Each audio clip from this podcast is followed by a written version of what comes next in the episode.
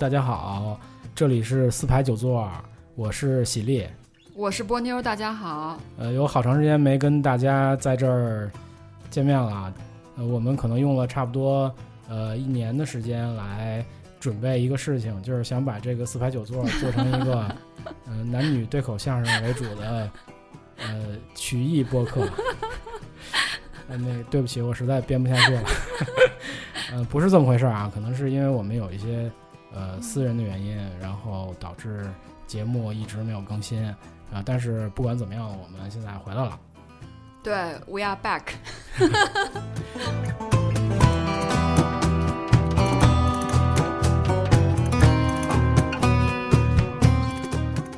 呃，我们这次就是要聊一个话题，是小李，嗯，不是那个李莲英啊，是里奥纳多·迪卡皮奥。对。呃，他应该是昨天哈，昨天，呃，是几号？是二十号是吧？二十号，二十号前，二十号对，来来了北京宣传那个奥斯卡奖的电影《荒野猎人》。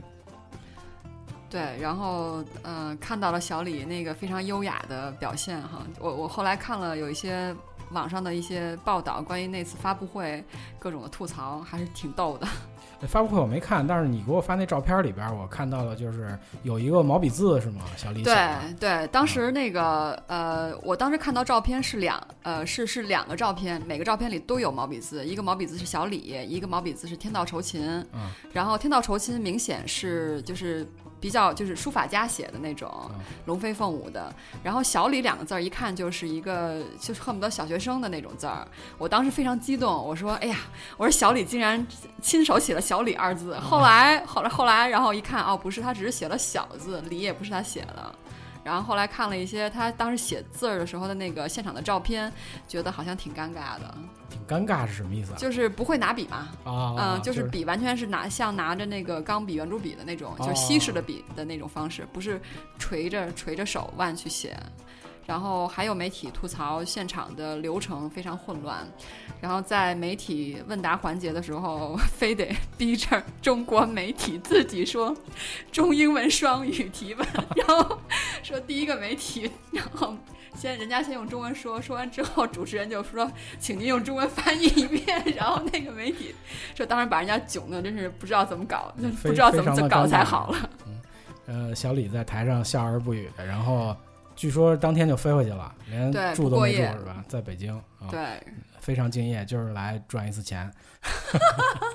呃，我看了一下这个票房啊，就是因为呃，《荒野猎人》是三月十八号，也就是说是一个周末，星期五上映的。对。呃，首周末的票房还不错，就是两天大概拿了一亿多啊，相信应该是有有小李的这个号召力，也有奥斯卡的这个。奖的加成在里面，因为《幻猎人》我们也看了，但是我觉得这个片子实际上并没有大家想那么商业哈。如果没有就是不商业，对小李和蒋的加成，我觉得在中国未必能一下有这么好的票房。因为周末的话，呃，两天大概每天八千万左右，八千万七千万的这个样子还不错。嗯呃，实际上我们要聊聊小李的话，我觉我觉得肯定逃不开。奥斯卡的问题，对吧？因为今年实际上奥斯卡里的一大看点也是就是小李得不得奖。对，当然结果大家已经知道了，就是小李他最后如愿以偿，这么这么长时间得了奥斯卡奖。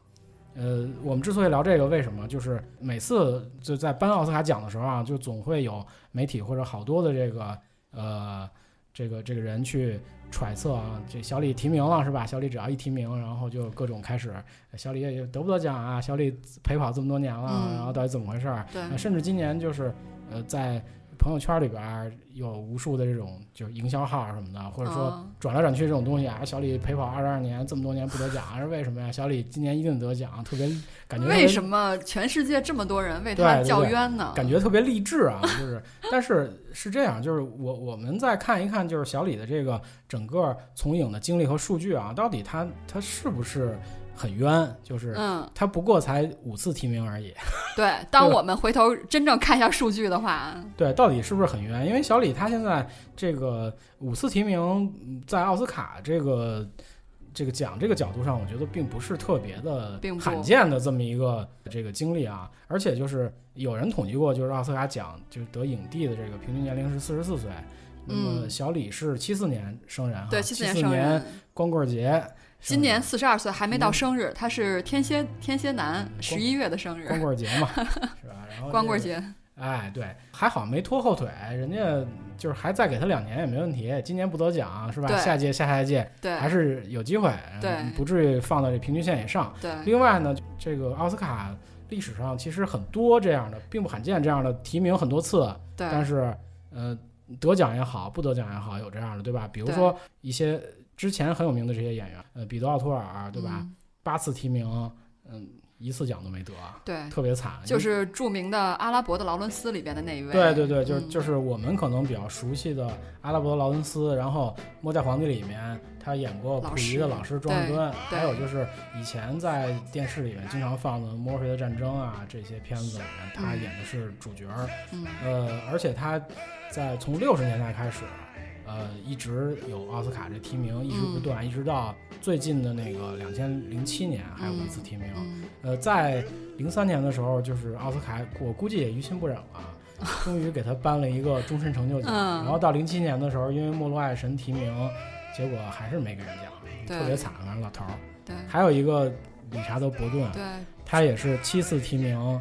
零次获奖，这跟他一样，就是全是什么收成都没有。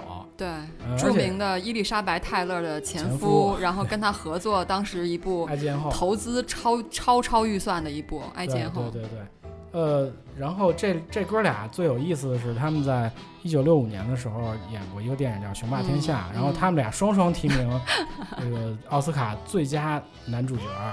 呃，双双落榜，对，就属于难兄难弟啊，对吧？对对对。呃，另外一个就是大家非常熟悉的，就演技派男星阿尔帕西诺，呃，八次提名，一次获奖，呃，最后是在一九九三年的六十五届，呃，凭这个《闻香识女人》，呃，获得了最佳男主角，就是奥斯卡的影帝。对。那么在一九九三年之前，其实从一九七三年的这个《教父》开始，他就有奥斯卡提名，那次是最佳男配角，演 Michael。嗯。之前已经提名六次了，对，七七题一中，七题一中，七题一中，所以小李还小李五题一中，继续对，还还有，我们今天好像那个可能会得罪一些粉丝啊，没关系，这个对吧？没事儿，呃，还有著名的保罗纽曼，对吧？这个十题一中，这个不详细说了，他从五九年开始。呃，一直在有奥斯卡提名，然后一直到八七年，就是五十九届才《金钱本色》得了影帝。那么在这之前已经提过七次了。啊，这都是提名比较多的。对。呃，还有一些其他的幕后工作人员，比如说最悲催的摄影大哥罗杰·狄金斯，是吧？今年今年又又没得，因为他经常提名，就已经十三题了，但是到现在依然一个奖都没。最佳摄影十三题啊，对十三题，今年是凭那个《边境杀手》，但是败给了这个《荒野猎人》的罗杰斯基。对，罗杰斯基是这个连续三届，这这大哥我觉得实在是 实在是太厉害了，不能说运气好，人家确实有实力。呃，然后这个罗杰·狄金斯之前也跟那个小李，包括呃科恩兄弟都合作过，跟小李和肥温合作过，呃。革命之路啊，对，然后跟科恩兄弟合作过《冰雪暴》。嗯，之前呢，我们可能最熟悉的呃电影，这个大哥是呃《肖申克的救赎》的摄影师。嗯嗯嗯。接着说提名的问题啊，就是还有我特别喜欢的呃电影音乐的大师，呃莫里康内。嗯。呃，这个莫大师他是六题，今年终于。得奖了，就是实际上就是他在零七年的时候是得过终身成就奖。我相信在就是广大影迷的心中，他已经不需要这个奖去证明他了。不需要这个奖，他是一个电影音乐界的无冕之王。嗯，然后但是不知道为什么奥斯卡一直不给人家哈。对对对，有人说是因为他就是对奥斯卡可能就对美国这种。文化可能不是特别的认同，就是比如说，因为不会说英语，这么多年了都不会学英语啊，然后始终生活在意大利，然后也没有想往美国去发展。嗯嗯嗯，就是他这回得奖的那个电影是八个昆汀的《八个人》嘛，对。吧？呃，之前呢，那莫里康内其实一直特别看不上昆汀的电影，昆汀特别喜欢莫里康内啊，昆汀是莫里康内的粉丝可以说，但是。莫里康内始终觉得昆汀的电影是把一堆东西拼凑起来，就是没有一个完整的故事，剧本也一般。然后还特别喜欢把各各种各样音乐混在一起。然后，所以昆汀当年，嗯，想找他配乐的时候，他其实是不太想给他做这个之前，之前昆昆汀找过他无耻混蛋什么的。那怎么答应了他这一次？呃，这回据说是昆汀亲自带着这个八个人的剧本去找莫里康内，然后莫里康内读了剧本以后，觉得哎，这个剧本写的特别好啊，呃，所以就是答应给昆汀配乐。然后这次终于昆汀就是如愿以偿的，就是由莫里康内给他做了一个电影的原创音乐，而不是他从别的地儿买了版权，对对拼凑起来的这么一个事儿。对，呃。莫里康泰也因此得了奥斯卡的这个最佳电影音乐的奖项，我觉得这是很有戏剧性的一个事儿。嗯嗯。所以从这里面开始说啊，就是小李的这个问题，其实其实归结到这儿，就是为什么大家都觉得特别特别冤？对，我们其实力图通过一些数据或者通过一些其他的人的这种经历来来提示大家，就是其实小李从这个在这些人里边已经很 幸运了。从这个角度看，其实他并不是特别的冤，对吧？对，就是。而且他确实在五次提名以后，他得了奥斯卡奖，就凭这个今年的这个《荒野猎人》。对，嗯，没有说今年又没有得奖，就是失望而归的这种感觉。其实还是我，我觉得他还是一个比较正常的实力派男，应该说实力派男星的走的一个路，对吧？对对，而且他其实虽然是五提啊，但是他第一次提的时候是他才呃，我想拍摄的时候他才不到二十岁。是九四年的那个不一样的天空嘛？啊，第一次提的时候是最佳男配。对对对对对对对，第一次提的那相当于他是一个嗯很小很很少年得志啊，就是十九岁的时候就已经。被奥斯卡最佳男配提过名了。对对对对，我们在呃录节录节目之前做准备的时候，也搜到了呃呃一个非常惊人的数一个数据。当时呃先是喜力告诉我的，我是完全不相信自己的耳朵，而且我还企图用逻辑论 来驳倒喜力。这个事情肯定是事实啊，就是这个这个点上没有任何的问题。就是在一九九七年的时候，呃，小李凭呃《罗密欧朱丽叶》。然后在四十七届的柏林电影节得了最佳男主角银熊奖，对吧？对，这是我我觉得三大里边，他如果能得这个最佳男主角，应该是对一个演员的演技的一个很大的肯定，也是一个很高的成就。对对对。当时那个波妞有点不信哈，专门到那个柏林电影节的网站 网站上看了一下，看了一下原文。对，我觉得应该是没有问题的。呃，确定是没有问题的，确定是没有问题的。所以实际上就是小李在九七年的时候就已经是。已经是全世界级的影帝了。世世界级的影帝已经是有一个很高的成就了。当然，你你也不能这么说。这个夏雨也得过影帝。夏雨那人家也是世界级的影帝啊。对对对对。但是但是显然是吧，这个发展路是不一样的啊。这段可以剪了。你怎么吐槽夏雨了又？对，所以这个所谓这个成功要趁早哈，小李真的是就是相当的早，相当真的是成名成功都非常早，少年得志，少年得志，因为呃，他不仅是在就是得得过这么几个提名和就是柏林的这个奖啊，他其实际上在九三年的时候就是演过一个电影叫《男孩生活》，然后是跟也是美国方法演技的代表人物啊罗伯特·德尼罗合作，当时罗伯特·德尼罗就就就觉得小李。特别好，特别有天赋，嗯，所以就是埋下了这么一个种子，就是他把小李推荐给了马丁，老马丁，马丁西斯科塞，对，然后可能是从从这儿开始就引出了以后，呃，小李和马丁的合作，因为毕竟罗伯特·德尼罗是马丁曾经的这个御用的男主角，嗯，对吧？那么多有名的电影都是呃罗伯特·德尼罗来演的，嗯。在罗伯特·德尼罗。呃，包括后面的丹尼尔·戴刘易斯，慢慢的年龄大了以后，对吧？他可能不适合在演那些壮年的青年的角色的时候，马丁可能也需要找一个，呃，有演技、新生代的人来取代他的这种御用男主角的位置。对对对对，所以就是可能从那块儿开始受到这个呃罗伯特·德尼罗的影响和推荐，然后马丁以后才和小李有了合作。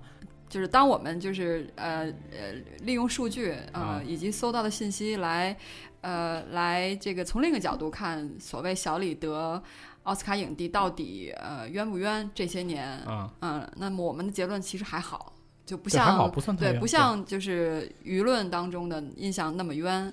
然后，那我就要提，我当时也呃，我刚才之前提了一个问题，就是为什么大家都替他冤？就是这个好像有点牵扯到这个呃全球观众对小李的一个好感度的问题。为什么大家都都替他冤？其实我觉得没有多少人替他冤。嗯。为什么呢？是因为有好多人其实他并不了解小李，他也没看过多少小李的电影，他可能就看过《泰坦尼克》，还有后面的一些。就是大家特别熟悉的那电影，也许就没看过。只不过就是人云亦云而已，他就觉得哎，小李大明星啊，演完《泰坦尼克》以后再演过什么，其实我也不知道。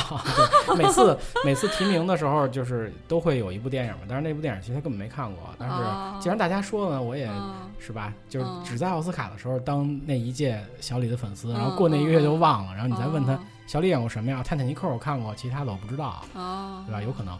呃，实际上小李的电影我们能看到的渠道也并不是非常的顺畅。如果这么说的话，是有这种可能性，嗯，对，确实是，就是包括，呃，我记得应该是呃，小李，因为小李其实是个童星嘛，对，嗯，他就不光那个少年成名，他其实他的演艺圈之路其实就是从小时候开始的，然后，呃，据我们搜集到的数据，他从五岁就开始就在电视圈混了，对，拍了很多广告，还拍了一些，还参与了一些电视节目。你要说小李参加过、演过《成长的烦恼》啊，对对对对，对吧？咱们熟悉的小李演过《成长的烦恼》，但是又又是那问题。咱们之前那期呃说那个美剧的时候，就大家好像都没看过那那一季，因为大陆没引进，是吧？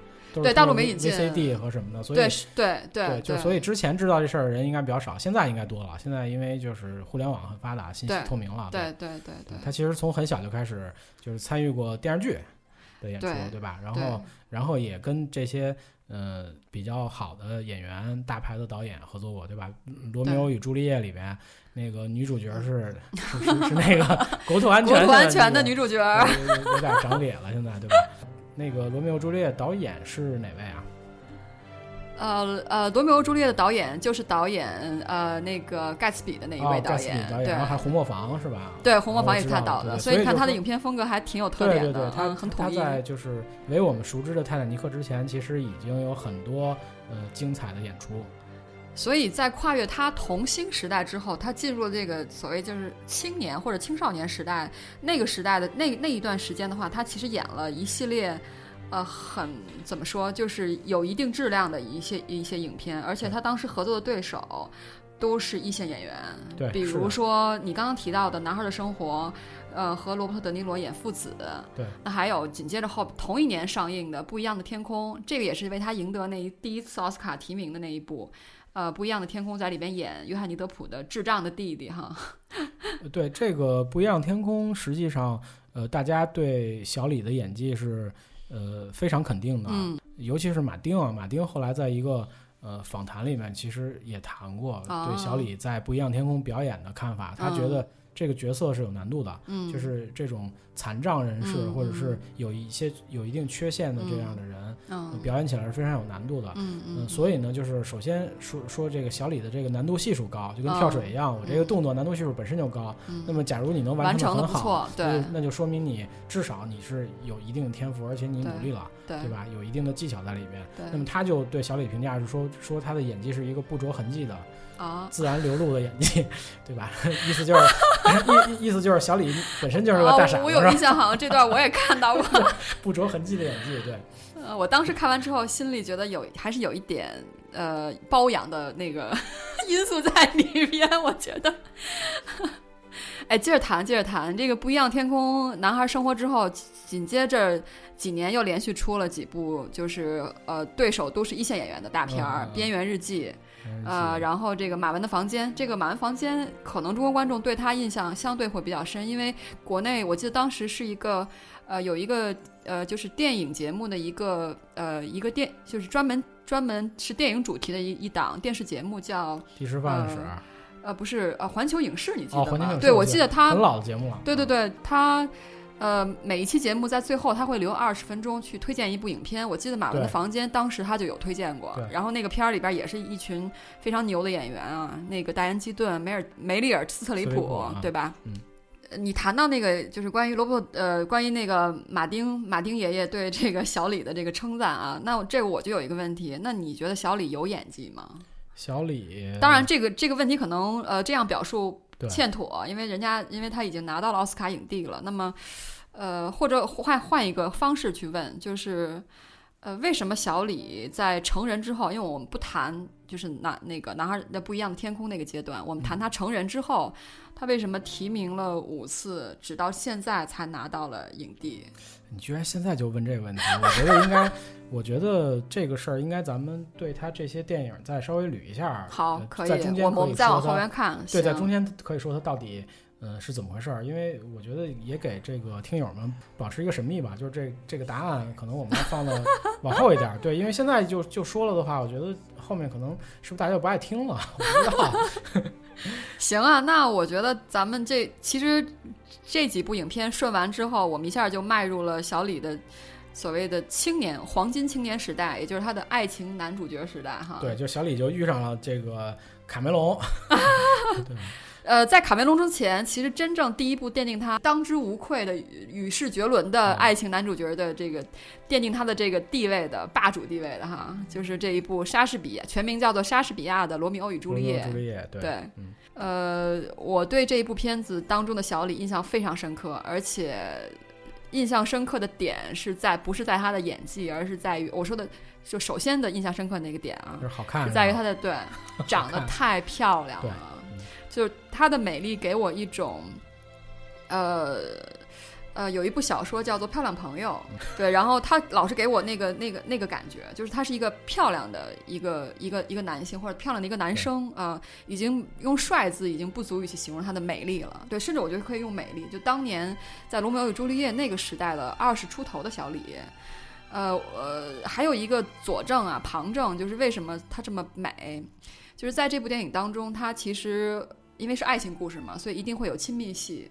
那么在那一段，也就是他们呃罗密欧与朱丽叶结婚之后洞洞房花烛夜的那个晚上，当时拍的那个那个那个片段，呃，其实按说一到一旦到爱情故事的这个片段的时候，往往那个镜头会比较偏爱女，就是女女主角，对吧？因为女主角的美丽啊，还有她的比如说皮肤的质感啊，还有这些线条啊。但是我后来发现呢，这位导演呢很偏爱小李，把大部分的镜头去拍小李了，拍小李的皮肤，还有小李的他的线条，而且都是用比较缓慢的镜头。这一段其实大家如果有兴趣，可以回去看一看，嗯，拍他的脖子啊这些东西。就这导演不太喜欢这个克莱尔丹尼斯，是吧？因为因为他知道以后这个女孩可能会长脸了，是 这意思吗？呃。其实说老老实话，我当时在刷这一部电影的时候，我觉得在即使是在当时，在女主角就是最美人生当中最美丽的那个年华的时候，小李也比那个女主角好看。呃，是这样，就是咱们之前就是聊《泰坦尼克》的时候，嗯，说里面有些花絮嘛，就是嗯，卡梅隆第一个是他在选小李这个角色的时候，他他说他在片场看见小李。什么都不干，叼根烟，在角落里边坐着。啊，就是了。对他不不是就是了，他就觉得他就觉得是不是他们叫错人了？是不是不是他？然后但但他说，只要他一到镜头前面，然后立刻就不一样了。对，就是就光彩照人，就是自带光自带气场和光环，你知道吧？自带背景音乐和那个那射灯。然后那时候那个卡梅隆才说啊。应该就是他，哦，就是就是小李，他应该演这个角色，因为之前不是据说这个角色可能是要让马修麦康纳演嘛，年轻的马修麦康纳，马修麦康纳，对，那也是一位，对，也也是一位曾经年轻的时候也是演过很多爱情故事男主角的一位一位演影帝啊。对，所以在泰坦尼克里边，嗯，小李有一个在预告片里也经常被演到的一个镜头，就是他，嗯。把那身邋遢衣服换掉了，换了一身礼服，然后有一个从上面打的光下来，嗯，你发现哦，小李是一个光彩照人的这么一个男人，对吧？对对对，哦，你提到他那个把那个破烂的衣服，把流浪汉的衣服换掉，换上那个呃夜礼服的时候，对这一段我印象特别深刻，为什么呢？这又牵扯到我的一个就是回忆啊，当时那个呃。正好赶上那个片上映在国内，然后呢，呃，呃，学校里呢有这个录录像，可以放这个电影。我记得当时是在当时的电教室，我们有两个电教室，就是隔壁挨着，一间呢是在放《泰坦尼克》，另外一间呢在放《银河铁道九九九》。嗯，然后当时我纠结半天，我因为我很喜欢看《银河铁道九九九》。对，因为你跟我不熟，那是我们放的，我们那个社团放的，对吧？对，然后我纠结半天，因为我当时对小李就无感，那么一个对。然后后来我觉得还是去看一下新片吧，因为《银河铁道》我毕竟看过。然后当时进去之后呢，然后就看。当演到小李从他换掉流浪汉那个衣服，然后穿上那个夜礼服的时候，那个一瞬间，当然他夜礼服是和凯西贝茨那个美国著名的女演员演一个女配，演一个那个当时里边的一个贵妇人，然后。呃，给小李借了她一身衣服，然后让他站在穿衣镜之前帮他整理衣服的时候，当时那个电教室里的女生，就是那电教室里响起一片女生的叹 感叹声，对，就一片是柔和的感叹声，我对那个印象非常深刻，一直都没有忘记。呃，那个我提醒你一下，你去那个呃电影院里看一下《荒野猎人》吧，你从一九九七年就开始欠小李的电影票了啊。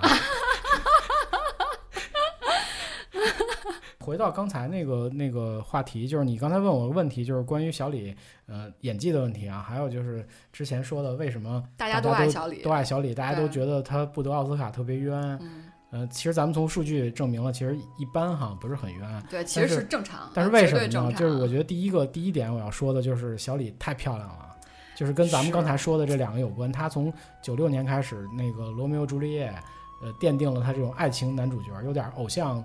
偶像男演员的这种定位以后，然后到了那个紧接着就来了一部《泰坦尼克》。《泰坦尼克》是一个，就怎么说呢？应该是一个世纪超级大片，举世无双的。对，超级大片。它不仅是从这个呃演演员、导演的层面，然后从它这个整个这个科技的层面，从整个这种投入阵容，然后最后的票房，都是一个超级大片儿。然后最后只有是卡梅隆自己的另外一个电影《阿凡达》，才又把他现在的这个记录给打破。对，所以就是嗯。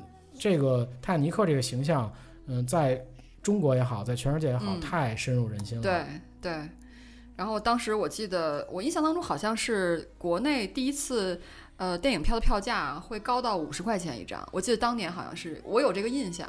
五十块钱一张电影票，在相在当时来说是一个相当高的票价，对对吧？但是我还是特别想，虽然它贵啊，我还是特别想感谢那位长者和老人，让我们完整的看到了，就就是就是没有太简的这种泰坦尼克，是吧？完整的看到了凯特温斯莱特 这个 美妙的身材，对，有有有体积感的身材，穿着很简单。嗯，哎，提到凯特温斯莱特，其实呃，这一点也我也想吐槽一下，继续吐槽一下小李的美貌哈。就是为什么小李演的爱情片里边女主角，我觉得都没法跟她的美丽相比。就是从《罗密欧与朱丽叶》里边的那一位女主，嗯，包括凯特，因为凯特大家普遍的这个评论是说凯特比她老，呃，显得老，显得比她老。其实凯特跟她年纪好像比她还小半岁，好像小半岁一岁，对我印象里也是这个。对，呃，她。也可能是他俩那俩女主角都脸大吧，我不知道。反正呃，卡梅隆当时也说，就是他那会儿说，当时女主角好像是要选那个呃，娜塔莉，娜塔莉波特曼，波特曼对。然后，但是他说，呃，小李虽然长得很年轻，但是如果要跟娜塔莉波特曼比，就好像一个虐童的 感觉，就是所以说他还是就是。导演需要这么一个搭配，就是好像是一个年轻一点的一个男孩和一个相对成熟成熟一点的对贵族小姐。贵族小姐来搭这个戏，而且他们俩在呃泰坦尼克里边有好多很有意思的事儿，就是比如说大家有一个特别印象很深的这么一个场景，就是他俩在这个船边上吐口水。啊，据说当时这个这个制片人是不是很反对的，说这个东西观众或者说接受不了，好像接受不了，好像太。低俗了，或者说对于演员会不会有不好的印象？因为毕竟他们觉得《泰坦尼克》应该是一个那种高大上的，呃，不，不能说高大上，就是也也有点那个偶像气息的那种电影吧。哦，当然，当然，当然，对吧？应该让你去有一种对美的追求，美好的这种追求和印象。但是，呃，卡梅隆当时坚持了，说说那个这个一定要一定要留下来。好像，好像吐口水的这个情节还是小李还是温斯莱特，好像他们在想一个什么东西，我想不起来了。对，呃，后来果然观众对这一段印象非常深。当然也有人家剪的功力，就是说他要表达表达这个人物性格的时候才有这个，不能凭空的吐这个口水。我觉得这地方其实也说明了，这是一个看脸的世界。为什么呀？你要找一个这个帅哥来吐口水，你就觉得你可以接受。对，你说的特别对，所以，所以我觉得就是咱刚才说的第一点，就是大家为什么觉得小李冤？为什么他说他要要得不得？就不给他讲，就是因为他长得漂亮，长得真好看，对吧？所以，所以侧面又证明了这个观点，就是这个世界就是看脸的世界。对吧？你你你没有那个脸，这好多敲门砖就没有了。对对，就这么回事儿。然后，当然这个这个学院的那帮老头儿，对吧？是不是是不是他们对小李的这个这个脸是吧有所成见或者有什么的？这个我就不知道了。或者有各种羡慕嫉妒恨。对对，羡慕嫉妒恨是吧？小李跟那么多女演员 搭戏是吧？当然有没有其他事儿我就不知道了。然后还有那些大模，是吧？他们羡慕嫉妒恨了，这就没办法了，对吧？当然。作为小李自己来说啊，脸这个事儿已经是这样了，他也不能改了，所以我觉得他还是一个挺有追求的人。咱俩刚才也聊，就是小李其实他并不满足于这个，只是作为一个漂亮的男演员去演爱情电影，对，去演爱情电影，或者说当一个明星。因为其实我觉得到在九七年的时候啊，他已经成名了，已经是大明星了，绝对绝对，通过《泰坦尼克》奠定了他世界一号男星的位置，世界级的大明星。那么。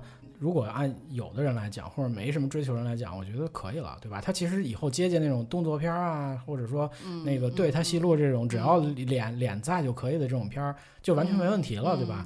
但是做一个爱情爱情片的专业户哈。对，但实际上小李好像，嗯，后面的路不是这么走的，他好像挑了一条比较麻烦的路，或者挺难的一条路走，对对对对对。呃，基本上在这个铁达尼之后，他又接拍了这个。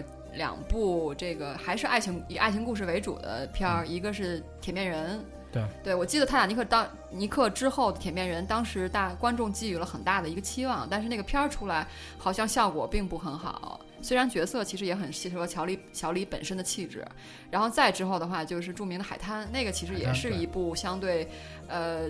叫好和叫座都不不是很不是不是很就相对没有那么叫好，也没有那么叫座的一部片。海滩其实是这样，就是海滩它呃是和那个丹尼博耶尔合作的嘛。丹尼博耶尔大家很熟悉，就是他因为拍那个《猜火车》成名了，后来也得过奥斯卡奖，对吧？那么实际上海滩有有一点可说啊，就对小李后面。嗯，会有一些影响，就是关于环保的问题。就因为海滩在 拍的时候，好像是在给人家泰国哪儿，反正那地儿弄得不怎么好。嗯，虽然据说后来帮人家恢复了，捐钱了，然后但是这个口碑和这个风评在这方面啊，不是特别的，不是特别正面。然后小李据说就是因为这个片子后面这个事情的影响，然后从沉寂了两三年。呃，不是沉寂，就是投身准备投身环保，对他这个事儿对他可能后面投身环保的这个问题有一些影响。啊，我不知道他这你说的沉寂指的是他这个花花世界，这个去花花了，还是？对吧？跟那个什么蜘蛛侠一起组那个什么什么 party 什么什么那个？对对，这是就是这个呃，童星都会有好基友哈。对对对对。所以叫这个流水的女朋友，铁打的好基友。对对，他们他们俩应该是也是哪个片子？是是男孩生活还是不一样天空选角认识的？对，小李的好基友大概有这样几位，我记得那个蜘蛛侠叫什么来着？那叫托尼马奎尔。托尼马奎尔，然后还有。托比马奎尔，托比马奎尔是吧？托比马奎尔，对，呃，他是他不是当他不是现任的蜘蛛侠，他是再上一任的蜘蛛侠，对啊，就是就是现任蜘蛛侠，我特别不喜欢。那高中那个那个那个加菲猫，对对对，反正就是就现任蜘蛛侠就是瞎玩我瞎玩的。对，还有另外一位就是呃，其实没有他没有他成名，但是就是发展的时候是一起发展的，叫做卢卡斯哈斯。这我还不太就是呃，就是这个。《盗梦空间》里边刚刚出场的时候，造梦师演造梦师的那一位，就是演了一个失败的造梦师，当时被人家揪出去了。知道了，对，就是那位小哥。那小哥吧，呃，经常在他们家住。是吗？对，住在他们家。好到这个程度了。对对，我们可以在网上搜到大量的照片，比如他跟托比马奎尔，他跟卢卡斯哈斯，还有一位，这个这个叫那个马克沃尔伯格，就是那个变形金刚里边演演爸爸那个。哦。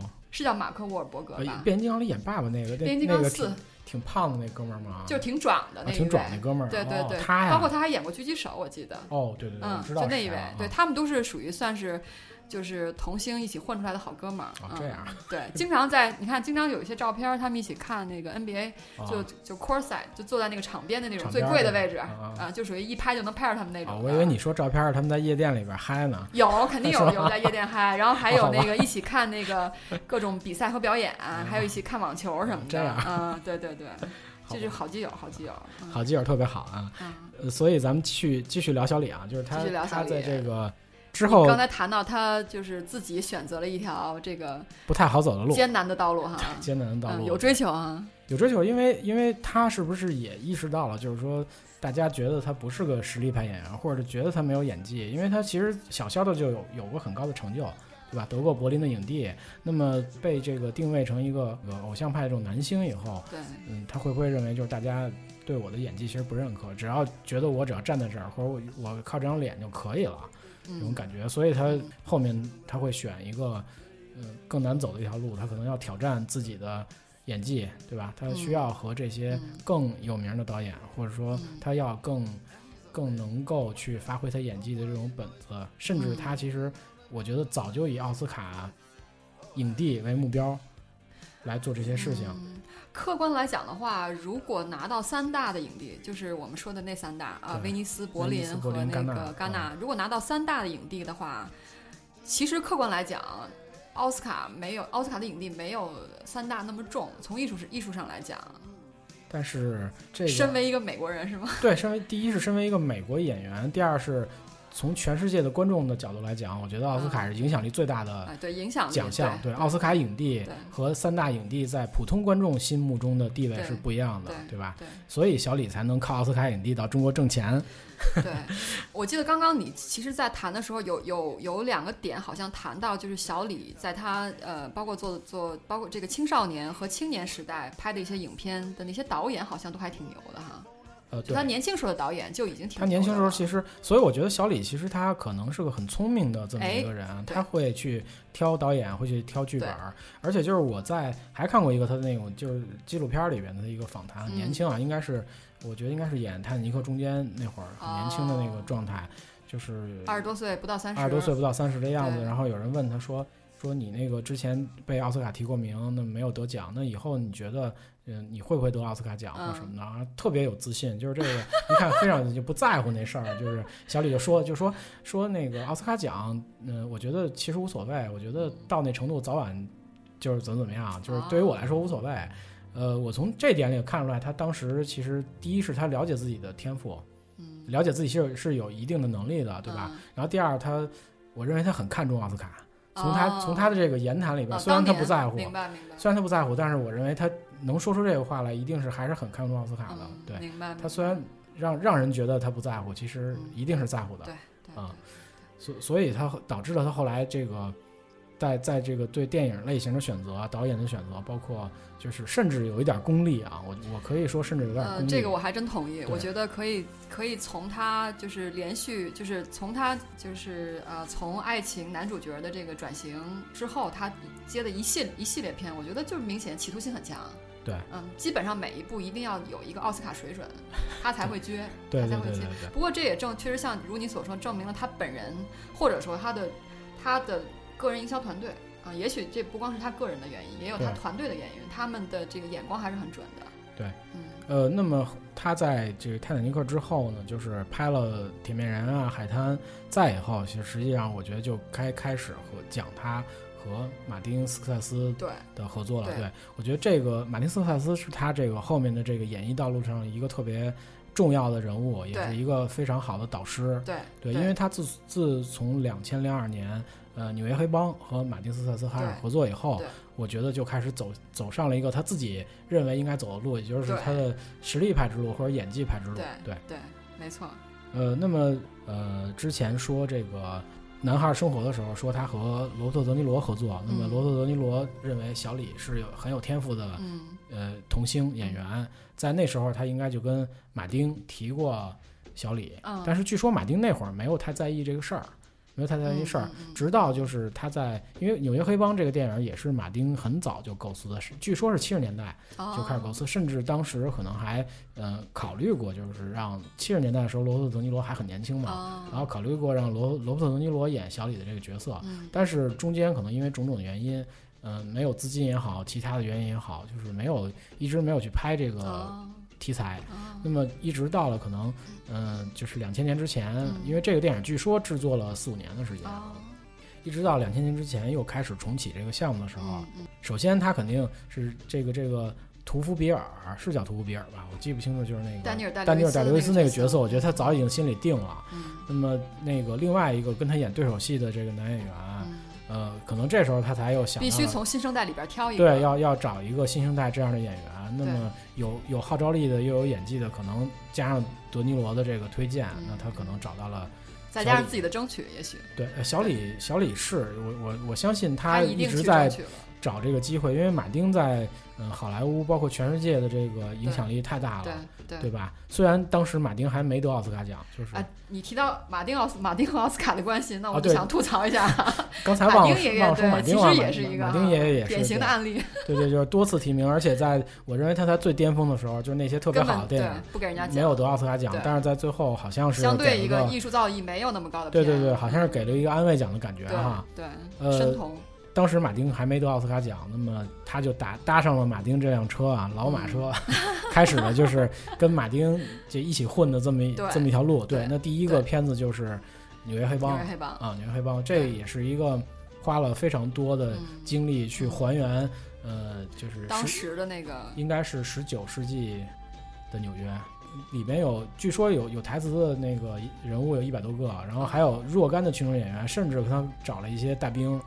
就是 又在向中国找一堆部队来演一些他这里面的这个群众演员的场景，就是马丁可能他是那种特别追求写实的，他喜喜欢做实拍。嗯据说就是那个卢卡斯曾经去探班，就是纽约纽约黑帮的片场去探班，然后他就跟马丁说：“你这东西都能用电脑做。”当然，马丁肯定不不这么干了，因为他第一他有投资嘛，第二他本身也有这个资源，所以他还是搭景，然后用这个真人演员去拍这些东西，所以。呃，这个电影应该说是马丁的，也是一个野心之作，嗯，也是一个野心之作。他还是对这电影，第一是投资上、票房上的希望，然后第二是就是说对这个呃奥斯卡或其他这种奖项，他还是有一些这种企图心。嗯，所以就是我觉得跟小李后来的想法是不谋而合的，嗯，对吧？当当然了，那个结局咱们都知道，其实这个电影对于他们来讲没有太多的收获。对，纽约黑帮没有太多收获。那么小李实际上就是他在下一个有提名的奖项，实际上是在是是跟另外一个世界级大导演合作的片子，斯皮尔伯格的那个《猫鼠游戏》，Catch Me If You Can，对，也是零二年的片子，零二年，对，零二年的片子。你看零二年实际上他。这条路开始其实走的挺顺的，我觉得。对，从马上了老马车之后，就开始就是整个气场大开，我觉得。对他，局面大开。马丁，然后跟斯皮尔伯格同时合作，然后斯皮尔伯格这个片子的票房不错，对，而且给他带来了一个金球奖的最佳男主角的提名。第六十届的，对，那实际上我也这么认为，因为因为什么？就是说，实际上斯皮尔伯格这个片子的这个男主角，他跟 小李以往的形象比较接近。对，没错，就是这点，他就需要一个漂亮的一个小哥，就是一个漂亮的，然后纨绔的，对，看着坏坏的，他其实本身也是个骗子嘛，对吧？跟他本人的气质形象，跟他本人在大众。眼里的这种形象，还有他能够驾驭这个角色的能力，我觉得特别接近，对吧？周围一堆美女，然后 这这么一个角色，对，呃，对，呃，然后这个，呃，所以就是小李，我觉得这演这个似乎比演那个《纽约黑帮》里边那个那个来的更得心应手，来的更得心应手，因为就是观众首先对，包括海呃海滩可能还好，包括就是《纽约黑帮》里面他这个形象未必特别认可，就是一下转变的很猛。谈如果是要谈到这个《纽约黑帮》里小李的演技的话，我觉得他在里边的表演特别容易被淹没。这一点你刚刚提到了，你说是因为那个丹尼尔·戴刘易斯跟他演还不是，是你刚刚提到有一点，就是这部片子里边的演员特别多，有台词演员也非常多，而且马丁。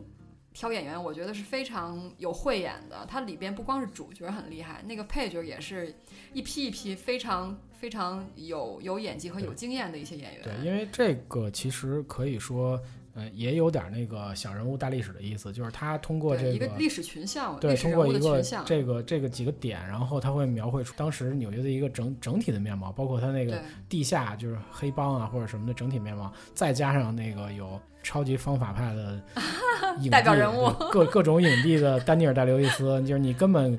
他演什么都都很入戏，然后你根本不认识他到底是谁了的那种人，对吧？再跟小李去一比的话，那可能会很容易被淹没，很容易被淹没。对，所以就是就是斯皮尔伯格那部片子里边更容易发挥他自己的这种所谓的这种特长。对啊，这个谈到你谈到这个，我觉得也是就是。呃，他真的挺会挑片的，为什么？因为你看《猫鼠游戏》吧，刚刚咱俩都特别同意，就是他在里边演的那个角色，就是一个帅的，对，然后耍坏的这么一个年轻帅哥，对吧？万一他没挑好，可能又成一爱情故事了。不过好是好在，这是一个两个男人的故事。我觉得这个就是这个片儿挑的特别成功。嗯，他演了这种，就是他他他虽然重复他以前演了又是这种帅哥纨绔子弟的形象，但是这故事是完全不落俗的。所以我觉得就是从《纽约黑帮》之后，他接的片就完全不完全。虽然他当中有些片也有一些爱情的元素在，但他已经完全脱离了这种爱情故事的男主角的。这个这个这个老路了，对，而且他在这两部片里边，就是分别跟都是很大牌的演员演对手戏，就是分别跟呃丹尼尔戴刘易斯和汤姆汉克斯对斯皮尔伯格的御用啊汤姆汉克斯对吧？他去演对手戏，所以对他来讲，我觉得这都是非常大的这种提升或者迈进。呃，我觉得吧，小李吧，从小他就是跟一一线演员混出来的，你看他从小这些片哈，对，呃。所以，所以我觉得他在这个就是，呃，在这方面，我觉得应该应该应该还是有有一定经验的，就如何和这个世界顶级演员相处，如何和这个世界顶级演员相处，而且气场那个不落下风，是吗？反正这这我忽然想起一别的事儿，稍微聊一下，就是我想起了周迅老师，就是如何和这个世界顶级演员演戏，气场不落下风。我在这个中国女演员里面看到唯一一个我觉得还还算可以的，就是她。其他的演员在代表作是《云图》是吗？对，其他演员在可能有片子角色的原因啊，但是我始终觉得就是跟那个片子的气质，包括就是李冰冰啊他们啊，完全那个不是一个层面的，我觉得那个完全那个表演完全不是一个层。面。在《云图》里面，我觉得就是周迅老师是完全不输那些大牌的世界级大牌演员的气场，因为那里边也有汤姆汉克斯。哦，当然当然，对吧？有哈利贝瑞什么这些。这个云图单聊，因为我我的观点跟你不太一样。好吧，好吧。我我觉得，呃，周迅算是圆满的交卷。对，那咱们就就打住吧，打住吧，继续继续聊小李啊，就不不扯别的了。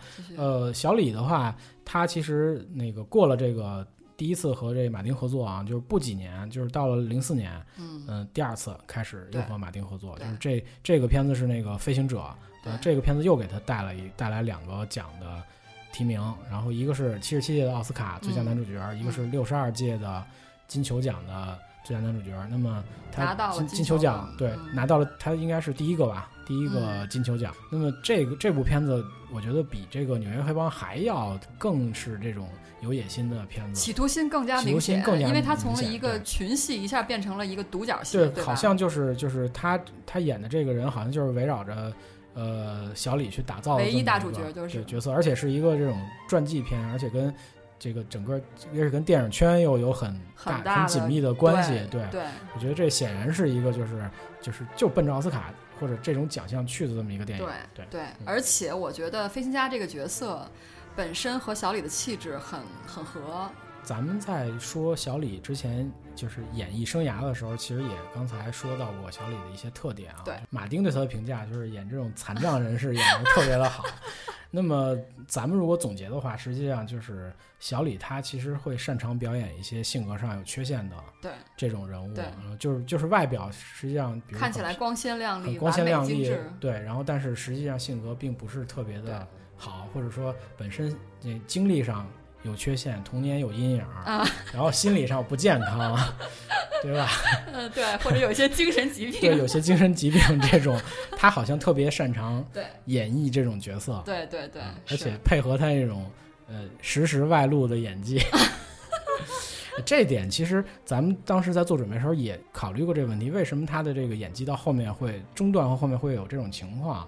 我不知道说的对不对，但是咱们在查的时候发现他其实没有受过太多的专业训练。哎，还真是，我们还特别去这个这个搜索了一下小李的这个呃这个学历哈，对，我们叫学历，对，然后我们搜出了一些呃一些东西啊，首先就是呃他的呃他好像真正如果是按学历来讲的话，只有就是高中学历，对，嗯，他是首先是在。对对对，首先是在那个加州的洛杉矶的一个叫 Los Angeles Center，呃，中文可以叫做呃洛杉矶推广教育中心，好像是这么被翻译成的。然后上了四年学，之后呢又去了一所高中，叫做 John Marshall High School，也是洛杉矶的，去读了高中。之后我们就再也没有找到他其他的，呃，就是这种呃呃系统的学历了。当然毕业了是吗？呃，高中毕业了，应该吧？但是我没有查到到底是是是是毕业什么荣誉毕业，我这个我没查到啊，只是查到了就是在这个这个高中上过学，嗯，然后呢，这个两个算是就是就是有正规系统性的一个一个学历了，然后还查到了一短期课程吧，我们可以这么这么说，就是训练班是吧？有点像，哎，还真有点像咱们香港的演员训练班，他是在这个 UCLA。加州大学洛杉矶分校参加了一个夏季课程，呃，暑期课，一个什么夏令营，叫做这个 Summer Course in Performance Art。啊，就这是你能查到他唯一受过的专业表演训练是吗？呃，目前是这样。啊，那那那我，而且我是在就外网上查到的。啊，那我觉得这个小李真的很厉害，以他这个这个学历，对吧？对，最后能能达到奥斯卡影帝的。这个水平呢，我觉得真的相当厉害。对，其实这一点谈到学历这一点，有点又回归到我们刚才有点早，时间有点早就提出的那个问题，就是所谓小李到底有没有演技这个这个问题啊。不过我们再去梳理吧，我们谈到最后，我们再揭露我们两个对这个问题的一些拙见。对，这这块可以还可以插一下，就是说关于演技的问题啊，就是小李到底有没有演技，那得可能看什么样的演技。对吧？看什么样的演技，就比如说他就是马丁说的那种自自然流露的那种，可能是他天赋里的东西，对吧？嗯。但是那真正的表演方法什么的，是不是他有很多，或者说真的能像德尼罗，或者是呃丹尼尔戴刘易斯或者阿尔帕阿尔帕西诺那样的演出的这种方式，能演绎各种不同的人，然后让你让你看不出来的这种，那我其实就不太清楚了。我对小李这方面是很有质疑的。就是所谓的你要现在展开谈吗？这呃不一定，就是我的意思就是所谓的可能他不是那种就是特别深的那种美国方法表演的这种类型的演员，但是总有一些角色会适合他吧。那介绍电影哈，咱介绍电影吧，因为谈一下飞行家吧，我觉得谈谈飞行家吧，就是咱先谈的那个奖吧，就是飞行家其实得了第一个金球奖嘛，然后奥斯卡提名了，但是没得奖，为什么没得奖？对吧？这里边讲讲他的竞争对手。呃，对这个。其实又回到一个老话题啊，所谓一个人演技好不好，演技好不好就看跟人比怎么样。对，因为因为小李其实也不是第一次提名奥斯卡了，对吧？他十九岁的时候已经提名过一次奥斯卡最佳男配，但是呢，当年显然这个真的是陪跑，对吧？以他的这那当时的资历和这个影片对奥斯卡的运作，也绝不可能他一下就得奖，就是就就他如果能得奖太意外了。当年的那个。首提手中，这个在奥斯卡历史上很难得哈。对，很难得。当年的那个得奖者是吉米里呃汤米李琼斯，呃亡命天涯，也就是我们我国引进的第一个分账大片儿啊。这个我觉得没有什么悬念，就是他不可能得奖。那么你说的是他在不不一样的天空的提名吗？对，不一样天空的提名。那么七十七届就是飞行家这个影帝提名，最佳男主角提名。对。那么最后获奖的是吉米· Fox，灵魂歌王。对。呃，我觉得这个这其实也没什么太多悬念，因为因为 Jimmy Fox 这个在《灵魂歌王》里边的演出，我觉得可以说是把他演艺生涯的所有东西都堵上了，对吧？包括唱歌、弹琴，然后表演，而且他表演的又是一个盲人，嗯嗯嗯，对吧？就是这个是非常容易打动那个学院的那帮老头的，而且这个这个片儿显然政治是正确的。没有什么特特别奇怪的东西，或者啊不是说奇怪的东西，或者就是就是美国那种主流价值观，其实在这里边体现的也比较充分。嗯，所以我觉得这个对于小李来讲，这这一点都不冤，就是 哦，当然当然，败给吉米·福克斯其实并不冤，而且说白了，他已经还有一个金球奖了。除了他跟别人比吧，就比出高下。我觉得如果单看小李在《飞行家》当中的表演，我个人也觉得单薄。啊，就是你还是觉得在小李以这个这个，即使他遇到了一个跟他本身气质和他惯于驾驭的呃角色很适合的一个一个机会，他的表演仍然我觉得呃并没有具备能够夺得影帝的水平。对，是因为年轻嘛？其实当时在。零零四年是吧？零四年三十岁啊，三十岁的时候，又是啊，人生赢家，成功好早。我们两个不断感叹哈。对对对，呃，虽然虽然是没有得奖，但是提名，我认为也是一个哦，也是很大的荣誉。总共才那么几个人提名，对对对，这也是很大的荣誉。对对，如果这么说，那那是对对对，如果是这样，确实是。嗯，所以就是还是我觉得，你觉得在三十一岁、三十岁的年龄，《飞行家》的这个电影里，他的演技还是属于需要磨练的阶段。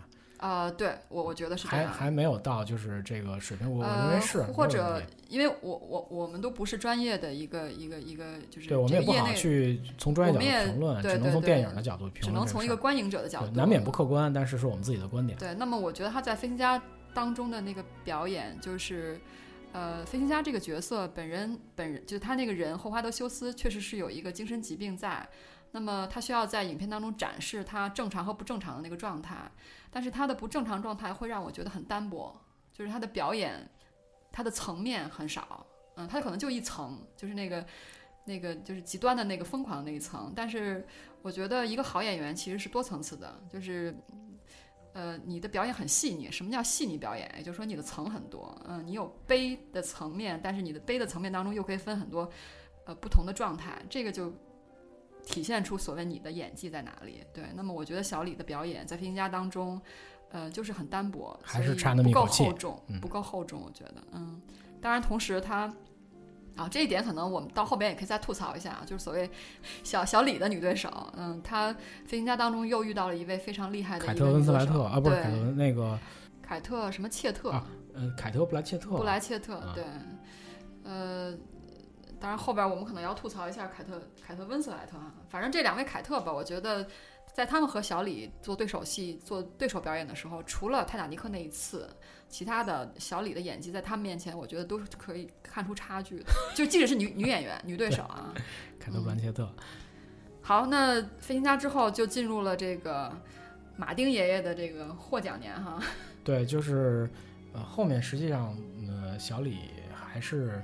在继续他这个和马丁爷爷的和马丁爷爷这个演技实力，还有就是冲奥之路啊。对，我我觉得我们在这个中间就直接跨到还是以他这个得奖提名为主线这条线上。嗯，那么这一下就到了零七年了，是吧？他其实零七年对于小李来说，我觉得也还好，因为什么呢？就是他在零六年的时候有两部电影，那么在零七年的时候其实都有点都有所收获，不是说得奖，是说提名啊。零七年什么提名啊？说提名，零七年的提名是，呃，《无间行者》有两个提名，一个是那个。哦哦哦哦哦，我知道了，我知道。哦，你想说那哦，因为我我没写提名时间，我写的是影片上映时间。啊，那个上映时间都是零六年嘛，就是它其实有两个片子，零它是双提名吧？双提名对，是那个《无间行者》和《血钻》都是零六年的，一个是《无间行者》是马丁的嘛，这是马丁的得奖片儿。对吧？奥斯卡最佳导演就是马丁，终于得奖了，在里面。但是凭的却是这么一个改编的一个电影，很奇怪，我觉得。嗯。呃，还有就是《血钻》，对吧？《血钻》那么。血钻适合马丁吗？血钻不是，血钻是爱德华·斯威克。嗯。呃，《无无间行者》是得到了呃金球奖的最佳男主角的提名。然后血血钻血钻也是得到了最佳男主角，就是金金球奖上面小李是有两个提名，一个是血钻，一个是无间行者，呃，然后同时呃血钻那个得到了奥斯卡的最佳男主角的提名，呃无间行者反而好像没有给小李的奥斯卡上有提名。对，那么嗯这里边我觉得其实对于小李来讲，就是这两部电影都是嗯对小李的演技的肯定啊，我觉得提名就是已经是肯定了。特别是我觉得在《无间行者》里边，其实挺有意思的。他跟那个杰克尼克森的合作啊，他们俩长得特别像，你知道吗？小李，小李本人知道这事儿。对，就是就是我也看过那个照片儿，就是他去模仿杰克尼尔森的那个表情。但我我我不知道那个是确实是一个真的采访里面问的，还是被人 P 的？是真的是吧？呃，我不知道小李一共一共表演过多少次，但是我曾经看到过一个日本日本电视台采访小李，对一个女就现场表演是吗？现场表演，一个女主持，然后就就。好像是类似在一个酒店的这种环境当中去做采访，然后就是说，呃，那个我们觉得就是观众们觉得你和尼克尔森很像啊，然后小李马上就把那个眉毛一竖。呃，我我从照片上看到确实特别的像，就有人把那个杰克尼克尔森的那个一笑，然后和小李的那个表演放在一起了。呃，从这个角度来讲，我觉得小李他还是有一定的技巧，就是演员对于他肌肉表情的这种控制，是是这样的，就是。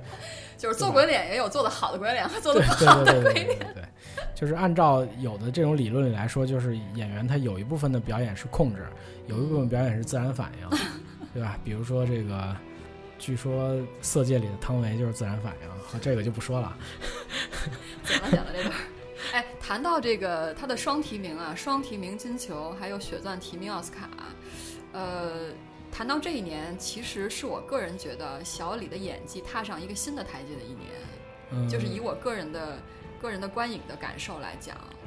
其实我的感觉是，就是呃，《无间行者》，我觉得他跟那个马特马特达蒙的这个对手戏，还有跟杰克尼克尔森，但是如果从我的角度来讲啊，首推杰克尼克尔森实在演的太好了。就是演曾志伟那个角色啊，呃，然后我觉得他和马特·达蒙，就是小李和马特·达蒙的演的应该是算相当吧，还好，嗯，但据说啊，就是某些花絮里会提到说，那个因为小李演的实际上就是《无间道》里面那个梁朝伟演那个角色陈永仁那个角色。嗯，说梁朝伟看过这个以后，对小李的表演有所肯定，但是我不知道这是真的假的，是不是也和马丁爷爷评价小李有点感觉是一样的？不知道，也也可能是宣传所需。但是我对其实对《血钻》里面他演的那个战地记者倒是有有有一些印象，就是有一些比较好的印象。为什么？就是确实这个角色。嗯，他跟小李以前的以往的那种形象反差比较大，反差比较大。呃，而且《血钻》里边就是有一些动作戏啊，什么这些，就是也也开始有折磨自己的倾向了。这这个大哥，你知道吗？这个当时我觉得拍摄的那个就是非洲啊，什么那那那些地方条件都不怎么好。嗯，感觉哎，小李能不能演一个有点硬汉感觉的这么一个角色？呃，好像还真的还可以。但是小李就也有那种。嗯，从飞行家开始啊，或者从其他开始那种比较外化的那种演技，嗯嗯，外化那种演技，就是就是青筋突爆的 各种表情，对吧？对对，那样的演技也在这个血钻里边也比较突出。嗯，所以就是我相信，就是奥斯卡给他这个提名，可能也有这方面的原因。他认为小李在这个这个角色上有所突破。对。血钻角色上突破，但是但是但是但是 太可惜了啊！就是这七十九届奥斯卡，就怕跟人比。对，七十九届奥斯卡最后得奖的是呃弗雷斯特惠惠特克，呃末代独裁黑人演员，对黑人演员末代独裁，呃然后另外他这个呃跟跟他一起被提名的还有威尔史密斯，对吧？当幸福来敲门，反正那个片，对，反正就是在跟这几个演员比的话，我觉得小李的突破可能不够大，而且他真的在演的你说的这种层次感和技巧上，就是跟这种就老戏骨的感觉，还需要继续努力。对，还需要继续努力。所以就是就说白了，就是这届我觉得小李也不冤，不冤，对吧？即使提名也只是一个开始阶段，对，啊，也不冤。OK，呃，那我。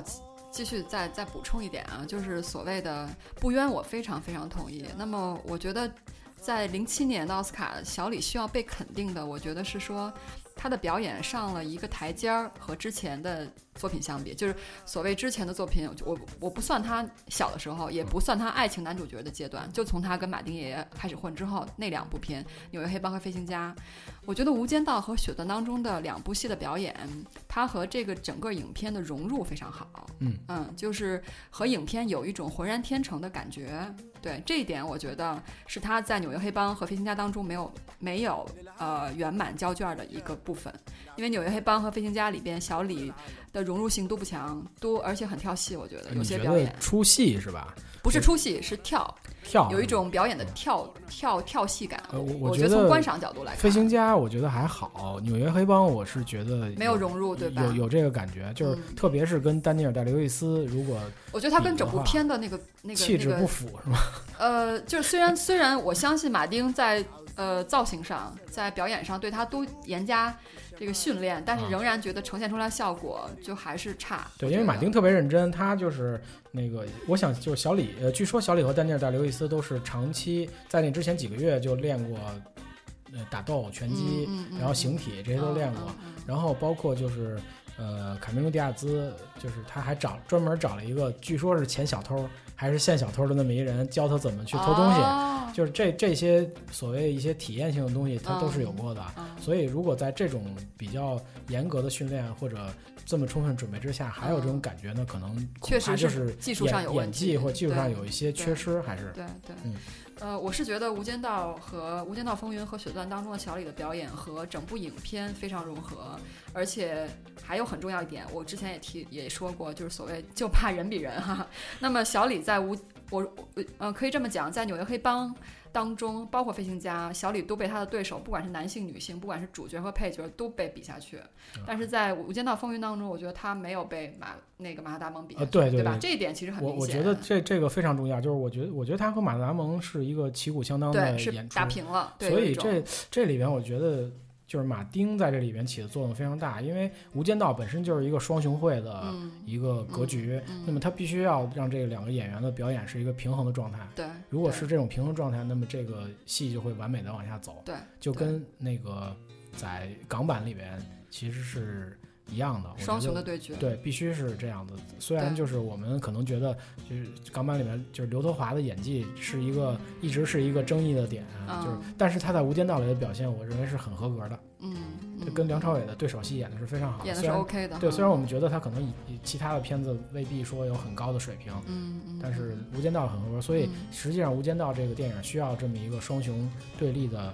一个感觉，对，嗯，所以在这这里面，我觉得他和马特·达蒙是这么一个旗鼓相当的演演出，非常的好。对，没有被比下去。那么《血钻》当中，我是觉得，呃，《血钻》当中他的这个角色的戏份确实很重，但是他仍然是和影片融合的很好，而且非常赞同你的观点，就是他得到了一个和他惯于驾驭的角色，和他呃本身的形象气质。呃，相相距很远的一次机会，一次表演机会，这个很难得。而且这部影片有一种即时感，对，对吧？是，嗯。那么我觉得他的表演让他能够在这种即时感、这种距离相相远的角色的表现当中，呈现一个非常好的答卷，而且能够让观众对这个角色有印象。我觉得这个时候就包括还有我的观影的感受，就是融合性。嗯，有浑然天成感，当然不是极致的浑然天成啊。所以我是觉得从这两部片开始，他的表演上了一个小的台阶，上了一台阶儿。对，嗯。好，那呃，我们说完这个三十三岁啊，零七年的时候，他这个两个两个奖项大的这种奖项的提名以后，那么继续说小李的这个演艺之路。嗯呃，这样就应该是到了零八年了。对，他他有一个。嗯，我觉得也是比较重要的电影。是虽然这个电影好像没有没有提名，是吗？有提名吗？零八年的《革命之路》。革命之路，凯啊，有一个凯特温斯莱特呀，当然有提名。革革命之路是这样，我我抱歉啊，就是我刚才可能没仔细看这个资料。呃，革命之路有提名，他得了呃，就是有一个金球奖的最佳男主角提名。嗯。这里面为什么说这个电影 在小李的这个演艺生涯里比较重要？是因为他第二次和凯特温斯莱特合作，对吧？因为之前有好多人就是传言他们俩各种各样的事儿。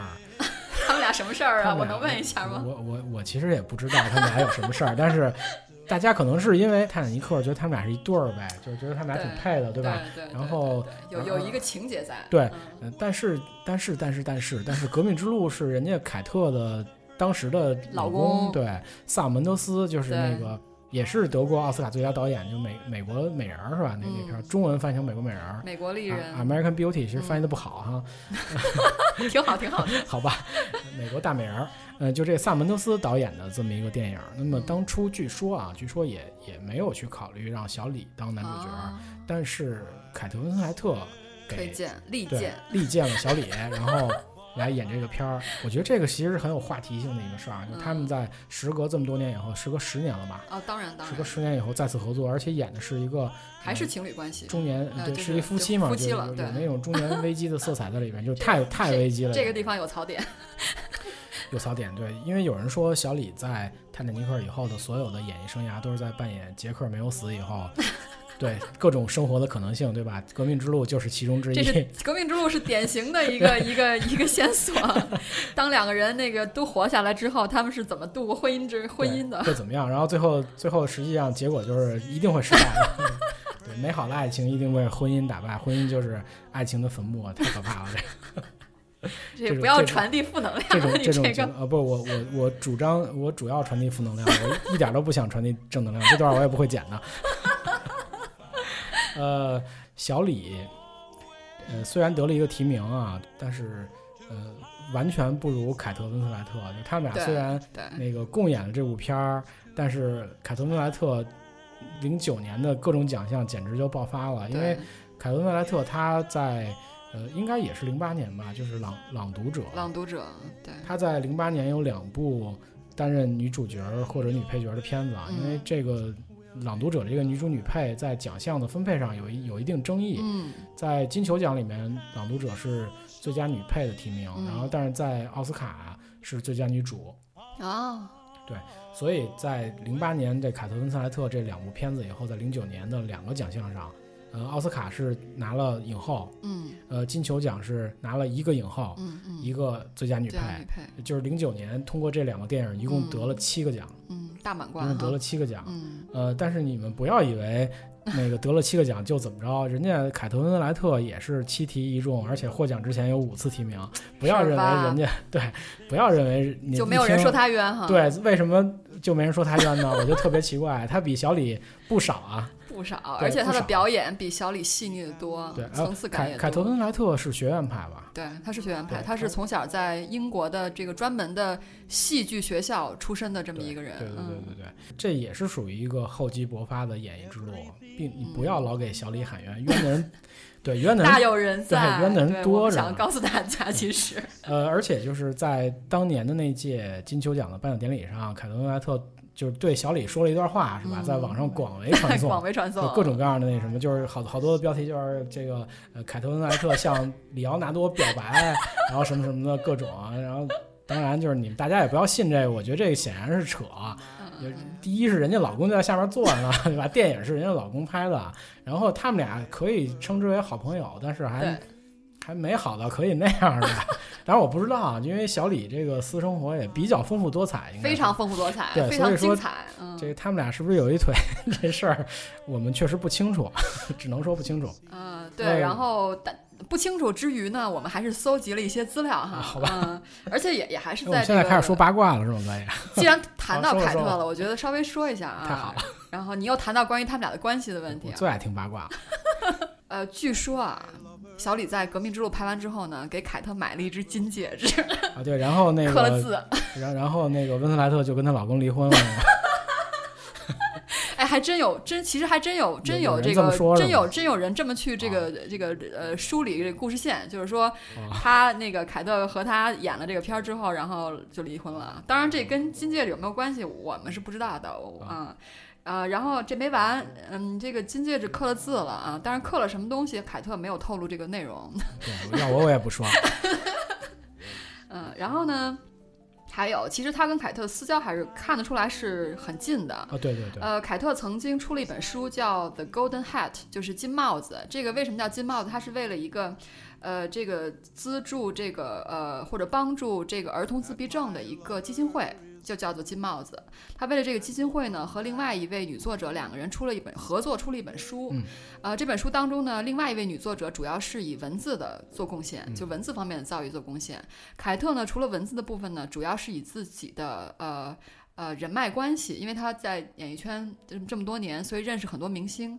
那么小李呢，就作为一位，然后加盟了他这本这部书的内容。对，嗯、还有查到了一个信息呢，也很有意思。呃，凯特呢，也是一位这个感情生活经历比较丰富的一位女演员。对，然后到目前为止是四次婚四次第四次婚姻了。那么在她第四次婚姻的婚礼上，是小李西式婚礼嘛，就是要由父亲或者兄长把这个新娘从地毯的一头送到另一头，交到新郎的手里。然后这一次是小李送的，不是是真的吗？呃，我查到那个外网是这么写的。哦，那就是小李。呃，而且时间还有，二零一二年十二月二十六日。是当大哥是吗？充当兄长的角色也也不错。呃，之前那个有一个电影叫《知知名快感》啊，这是又是小李比较早期的一个片子。据说 这个里边也很有这也也也有点小花絮。呃，据说这个电影的这电影是小李和拉塞尔罗素还有那个沙朗斯通啊，沙朗斯通。对，据说据说当时这个沙朗斯通就就想让就让小李演，然后但是好像有一些阻力啊，我不知道阻力从哪来的。后来沙朗斯通说，据说是自掏腰包哦。找的小李，所以我我就怀疑小李和他是不是，是不是也也很要好？呃，我可以佐证一下，因为搜搜索的同时，我看到了一些照片，就是特别关特别是当搜索小李他的那个女朋友的一些经历的时候，我就就就突然出现了一些照片。这些照片当中呢，就是他和一些女明星亲密的照片。呃，这个亲密照片可能不是说，就是就是。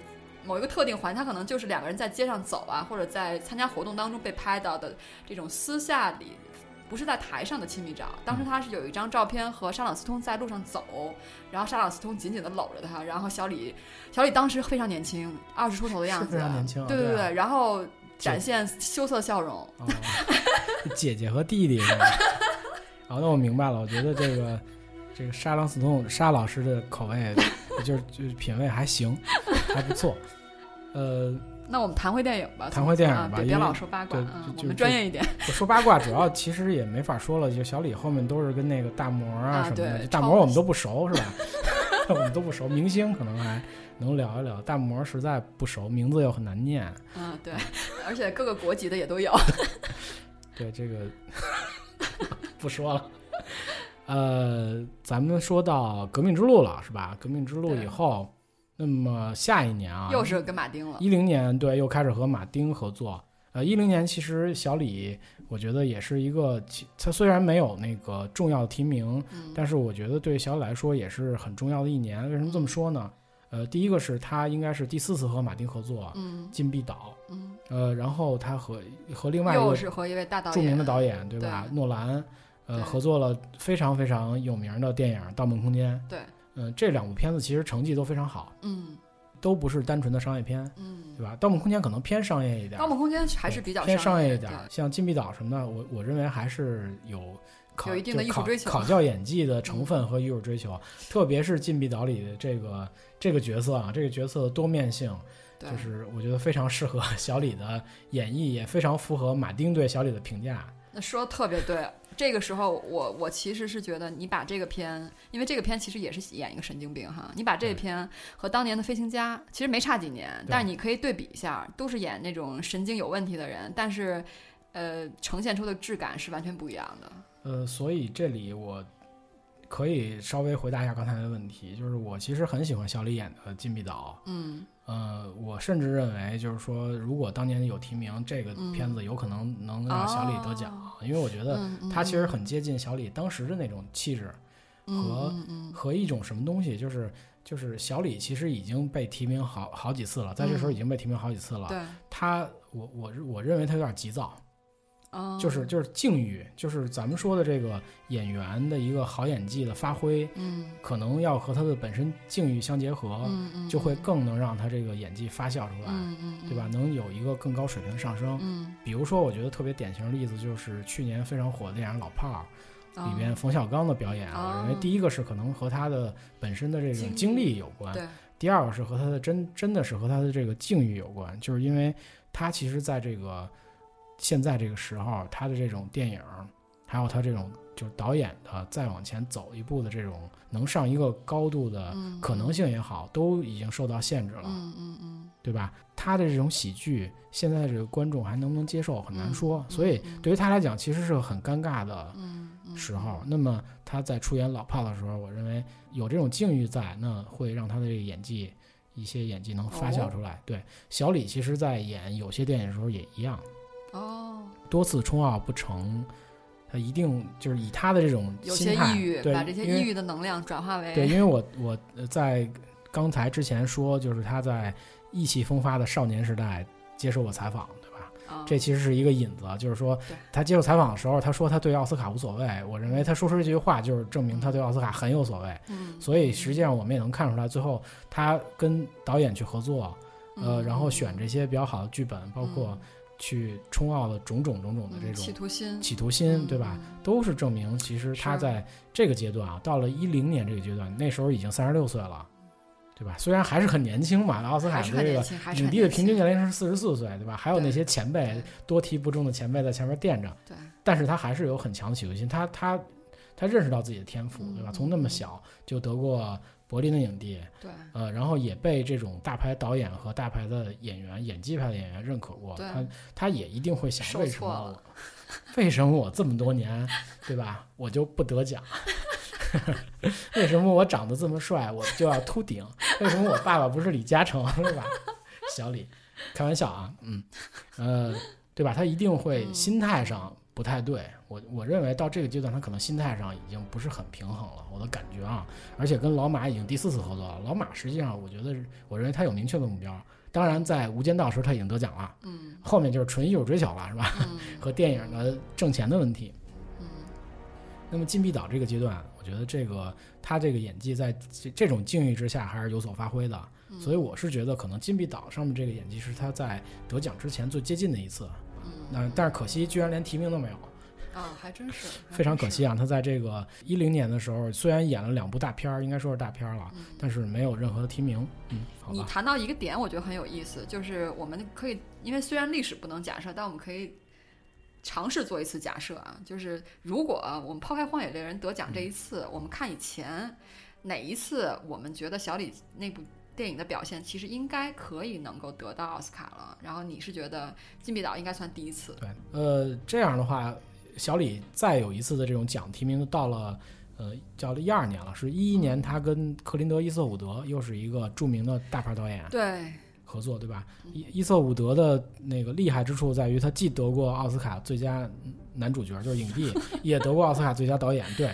这是非常厉害的一位非常值得人尊敬的一个艺术家，我觉得艺术家，这这而且一直多年坚持自己的价值观，对对吧？一直传递这种价值观。呃，在一一年的时候，和小李和小李和克林德·伊斯伍德合作的《胡佛传》，对，呃，讲的那个前 FBI 的这个。应该算创始人了吧？我不记得这个这个，因为我对胡佛不是很熟悉。嗯，呃，这个电影是得了六十九届的金球奖的最佳男主角提名，但是也没有得奖，没得奖，嗯，也没有得奖。对，嗯，我觉得这个就不多说了，然后咱们继续再嗯往前走，呃，到了。一二隔一年，对，隔一年，隔一年，一三年，然后小李和昆汀合作了，对，哎，这个很有意思，很有意思，对，我我我其实一直觉得昆汀会和小李合作，因为他们俩身上，我认为他有共同之处，痞子味儿，对对对对对，就是就是昆汀虽然那个他是一个出身不是特别，他出身我觉得是比较低的一种。对，从小混，他是个租录租录像带店的这么一个这么一个人，他能混到就是好莱坞的这么这个圈子里，而且取得现在这样成就，非常厉害。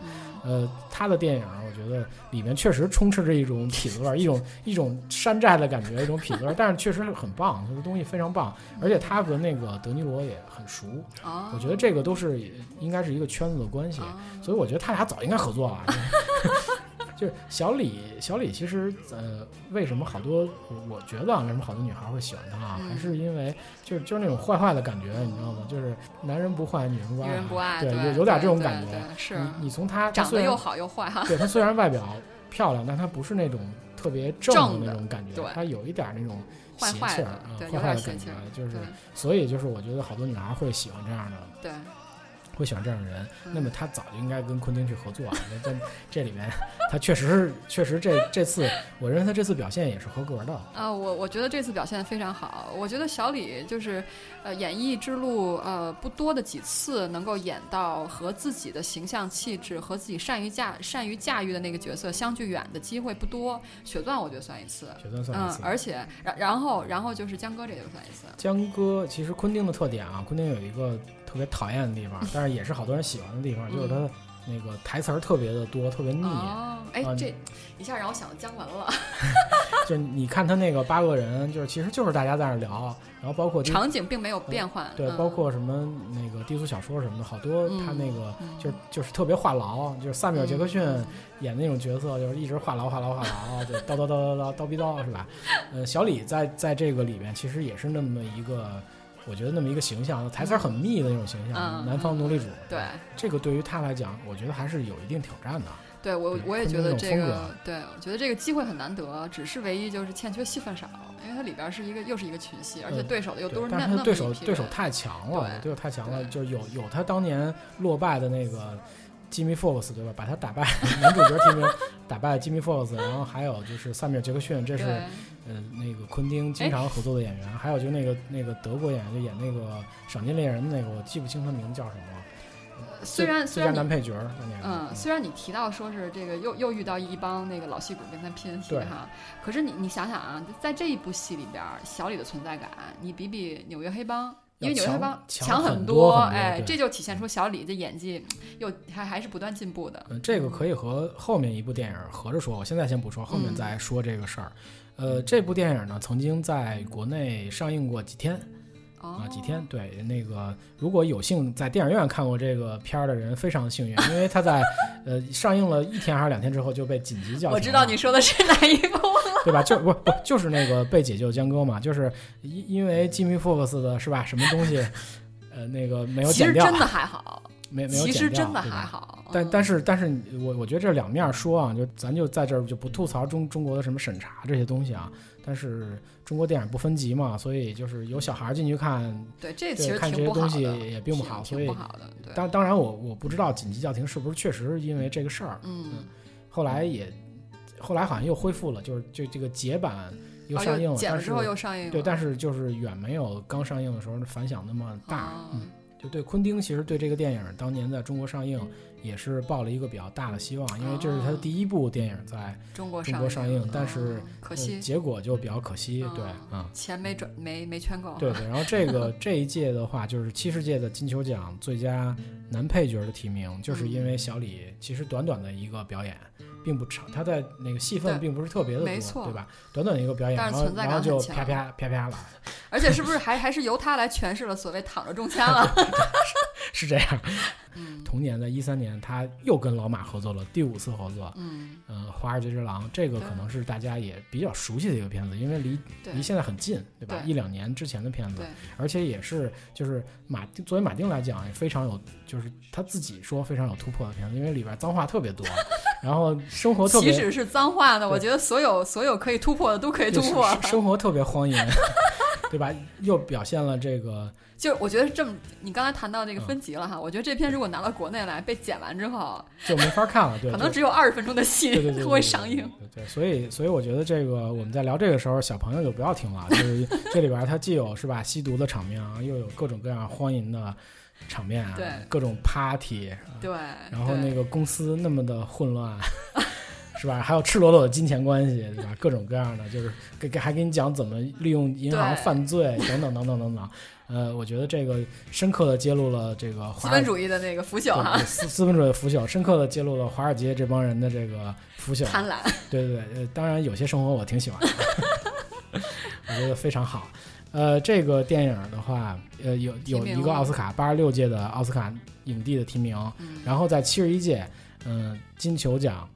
音乐喜剧类最佳男主角得奖，嗯。啊，这是小李的第二个金球，嗯，第二个金球奖啊，呃，这部片子我不知道就是怎么去评价，因为因为你那会儿跟我说你觉得这部片子演的特别好，呃，因为刚刚之前你你在谈到那个那个金币岛的时候，你说如果要是假设的话啊，我们你觉得可能金币岛算第一次他该拿该拿一个奥斯卡影帝，那我觉得在我来看的话。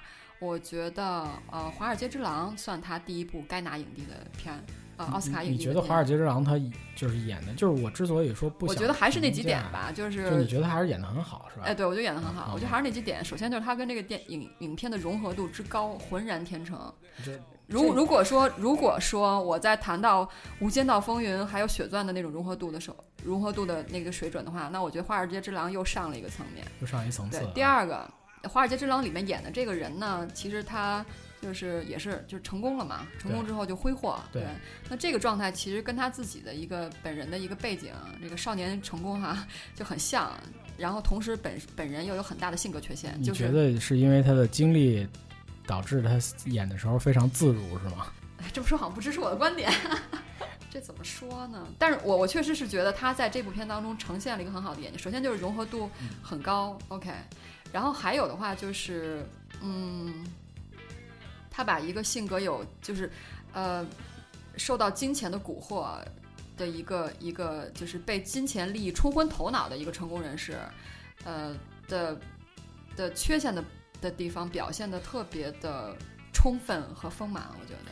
我觉得你说的特别正能量，我觉得就是演绎欲望，没什么别的。就是你在这个电影里看到的，就是就是人类的人类的两种欲望，一个是性，一个是赌。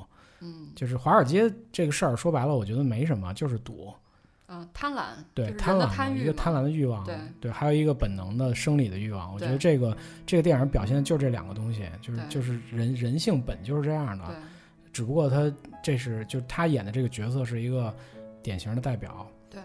呃，你刚刚谈到就是是不是这个角色和他本人的经历有点像？我觉得其实是肯定是有这个这个这个点在的。那么我让我觉得他演技好的部分是说，抛开经历很像以外，他的控制力很好，在这个影片当中，就是这影片是一个用力用力很猛的一个影片。对，虽然他没有暴瘦，也没有把他扔在荒郊野外被被熊吃，但是这影片风格就是一用力用力很猛的电影，嗯，各种。反正各种用力过猛，适合小李这种外化的演技啊！哎，外化的演技，但是他在这部片当中的这个层次很多，嗯，而且这个他呈现出来的表表演的这个这个效果非常的丰厚，我觉得这跟是跟他。对比之前的飞行家是非常不一样的。啊，这个还有谈到控制，就是表演当中的控制力。我们在你刚刚在说到他和杰克尔尼克尔森的那个做那个鬼脸的时候，说他的那个其实也可以体现出他出他的这种对于面部肌肉的这种控制技巧。对，那么这部片我觉得就是他对他个人的。整体的表演控制力的一个集大成体现，因为这片儿用力那么猛，你想它里边嗑药，你还记得那一段吗？对，我我对小李的表好多表演印象最深的一段，就是小李在这部片当中那个角色嗑了药了，嗑了药之后就变成了一个歪脸，记得吗？对。然后在一个几乎是快失去知觉情况下开车回家，然后进了房间，就整个那一段表演，我觉得那段表演简直呈现了一个，就是一个演员他的控制力。之强的一段非常厉害的一段表演，嗯，但是这个可以靠化妆啊，啊不不，化妆只是一个一个静态的状态，但是它是它是有面部的扭曲的，对，有面部扭曲，有肢体的扭曲，那也然后有可以流哈喇子，不。你画完之后，你能不能呈现出那个动态，那就不一样了，因为它毕竟它拍的不是一个照片儿，对对吧？这个是一个我觉得一个专业演员的技巧的问题，就是哎，所以这也谈到小李的演技的问题，就是我是觉得在这个阶段的时候就看到了小演的表演的方法了，对他还是就是有方法，这么多年这个通过叫什么 training on job。是吧？Training on on job training，on job training，对吧？就是就是在职培训，磨练出了各种的方法。虽然他没有参加过，就没有上过专业的科班的表演出身。对，那我就说一说小小李的表演。我觉得他其实是一个有天赋的一个演员。所谓天赋只，但是可惜来说，这个天赋只限于他青他青年那段时间，他少年的时代。少年时代和罗伯特·德尼罗那一群人，什么不一样天空、马门的房间那一段时间，就是他是有有表演的天赋，可以可以让他非常完美的演绎呃性格有缺陷的少年。我觉得那一段就真的是浑然天成的一段呃天赋的。然后少年以后就没天赋了，是吧？当就本身我觉得人也是这样，当你从一个少年转变成一个成人的时候，你一定是心理层面上会有很大的成长。那么，作为一个演员来讲，你的表演上、表演能力上、技巧上，也要有一个跟以前完全不一样的一个质的变化。你说是要有有所匹配，对吗？对，就跟你的、跟你的角色、跟的本人的年龄层相应，要要丰厚，要多层面。但是那个时间段，也许可能就像我们找到的材料，小李没有受到过专业的。不是科班出身，他没有受到系统的表演的技巧的培训，所以他从天赋延转到他的这种丰厚多层面的成人化的表演技巧的时候，他可能就缺失了一块儿。对，那这一块儿如果他只靠体验，只靠 on job training 的话，他可能就是要比一般人花的时间要长。对，就是嗯，我们所说的就是说这种专业的训练啊，或者说你的科班出身，呃，我的理解啊，就是为什么说有这个基础特别好，你的路可能会走得顺，或者越走越广阔，是因为老师带着你，或者说有一些理论指导的东西会让你少走弯路。就是你刚才说的，如果我们都是在工作中学，那么这个除非你真的是特非常有天赋。你能把这个东西趟得倍儿明白，对。如果不是这样的话，那可能你要走好多弯路，要用很长时间。但是我依然认为，就是说小李在这方面还是可以的。他就是自学，他自学能力，如果这么说的话，其实他自学能力很强。但是，但是说回来了，就是我对于《华尔街之狼》这个电影的这个他的这个表演，其实我还是跟你有不太相同的意见，因为我觉得就是就是因为。这个角色的有一些体验，有一些经历，可能跟小李本身很像。我不是说吸毒啊，就是就是这。你不用解释。不，不要解释。有有人专门写过，就说小李没有沾过毒品。我觉得这个是不可能的啊！这么下定论不合适啊！就是 小李，因为因为就这么说吧，就是我再解释一下啊，我找回一点，因为就是毒品的含义很广，对吧？因为在美国的某些州，某些东西它就不是毒品，对吧？所以从这个意义上来讲，我觉得。他尝试过这个，这个是这个是可以存在的，好吧？啊，就就是这个，从这个问题上，我们没有任何的这种证据啊，也不代表我们的观点，就是说小李会怎么怎么着，我们只是说他可能有这种，可能有这样的体验或者什么样的东西。那么我其实我的我想说的是，就是说小李，呃，他可能因为有一些经历跟他比较像，或者说跟他某些性格上的东西是相通的，所以这个呃电影里的表演，我只能说他是 OK，就是你。就是就是因为呃，我我理解你的意思，其实就是因为说，因为这个角色和小李本人的经历背景啊，可能有一些近似，所以导致这个片上他表演的加分的那个程度而且他在表演上，我觉得用力太猛，用力太猛了，就是就是你说的他这表演有点收不回去，就是我的感觉有点。就从你说的层次感上，有点收不回去的感觉。这收不回去，我觉得在《飞行家》当中的表演是收不回去的，但是在这部片子，我觉得是收放是 OK 的。嗯，所以说明他从这个三十多岁到四十岁这个阶段，在方法论上的成长还是有 限，还是有限。成长归成长了，但是我认为他可能还是有限。呃，那么。但说回奖项啊，就是这个表演还是得到了至少是金球奖的这个认可，认可在这个金球奖上拿奖了。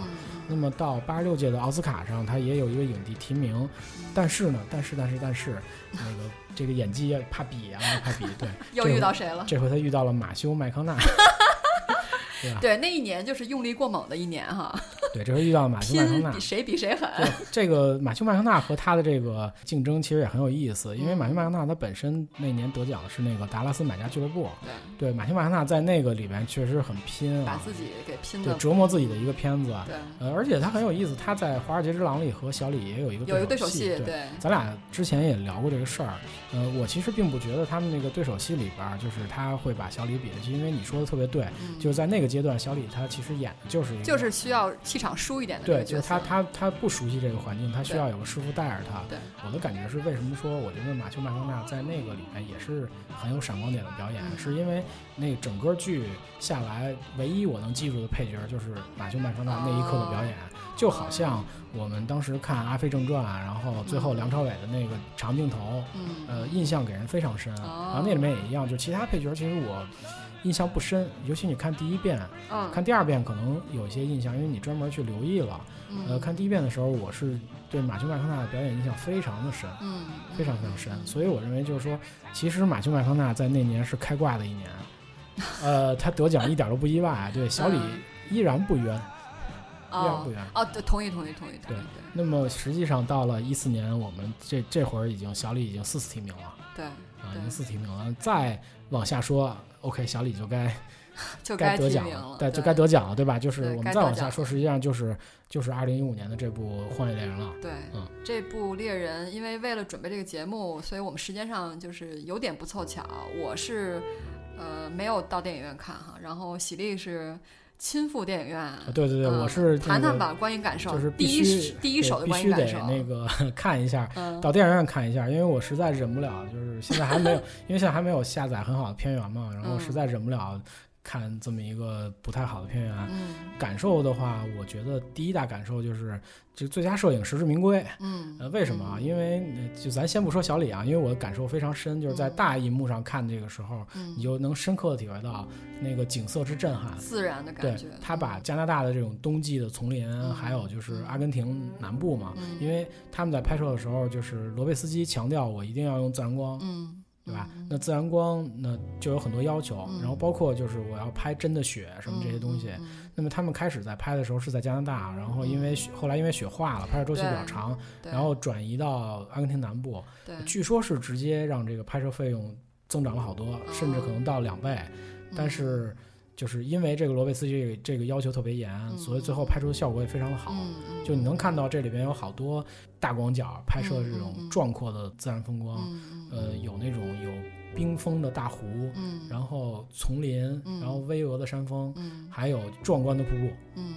嗯、就湍急的那种水流，就把。嗯小李往下冲啊，什么这种，就是非常的漂亮拍的，嗯非常呃不能说漂亮，非常震撼。嗯，因为这个片子实际上，我觉得很好的演绎了丛林法则嘛，就是弱肉强食，弱肉强食这么一部片子。那么他要把这个这种天寒地冻、冷酷的自然的这种感觉拍出来，虽然它有一些镜头，就是比如说日出日落的这种镜头嗯非常的美，嗯但是仍然寒气逼人。嗯，就是整个这种氛围，摄影摄影为这影片主题服务的非常好。嗯所以我就觉得，就是罗贝斯基得奖，他一定有他得奖的理由。嗯对其实再关注就就是小李的事儿了，吧？对吧因为小李在这里边，有大主但是角，但是我觉得 小李其实这个片子有有点和飞行家有点比较像，因为嗯整个片子我的感觉都是围绕着小李走的。哦那。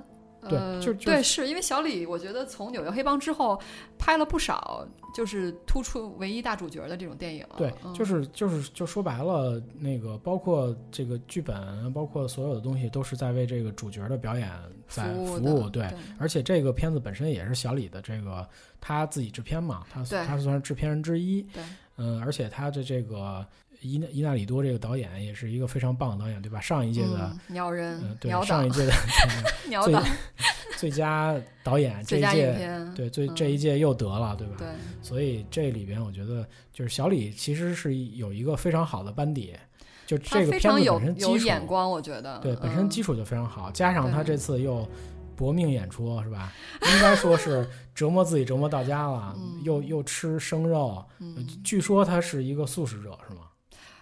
哦，是吗？对，我听说他是一个素食者，但是他在这里边嗯如果有这种吃生肉的表演，那就是相当大的突破了。哦，他们也可以用素素食做这那个我不知道，听说可能是嗯这里边这有些东西是真的，嗯呃，然后包括这种各种野外生存的景象，然后包括这种，种那个父子父子情的这种演绎，嗯而且这个片子其实很有意思，它因为大多数都是小李一个人在自然环境里表演，所以对他的台词不多，对台词不多嗯，，就没有给小李那种就是台词上爆发的这种机会，它不像对，嗯不像《华尔街之狼》对《华尔 街之狼》和那个被解救的江哥，就昆汀的片儿，他能叨逼叨叨逼叨说这些东西，嗯，所以其实这里面有好多是需要他靠肢体语言、靠演靠真正靠靠他的表演来表呈现的，情对对来呈现这些东西。对，而且就是小李本身在这个片子，我觉得还是做了很充分的准备啊。嗯据说他学了两个印第安这两个族的哦，语言里族、苏族的语言，他都去学了，哦，对吧？然后还有就是当时一些口音，嗯我觉得这对于一个演员来说，基本的这台词的功力，他这准备的还是很充分。嗯嗯嗯嗯嗯，呃，包括我觉得在在演的时候，各种各样的这种对自然环境的这种反应，嗯嗯都是我觉得可可圈可点，应该说可圈可点。，嗯嗯呃，而且而且啊，怎么说，就是今年的我觉得奥斯卡竞争不是很激烈。对，对因为你想今年。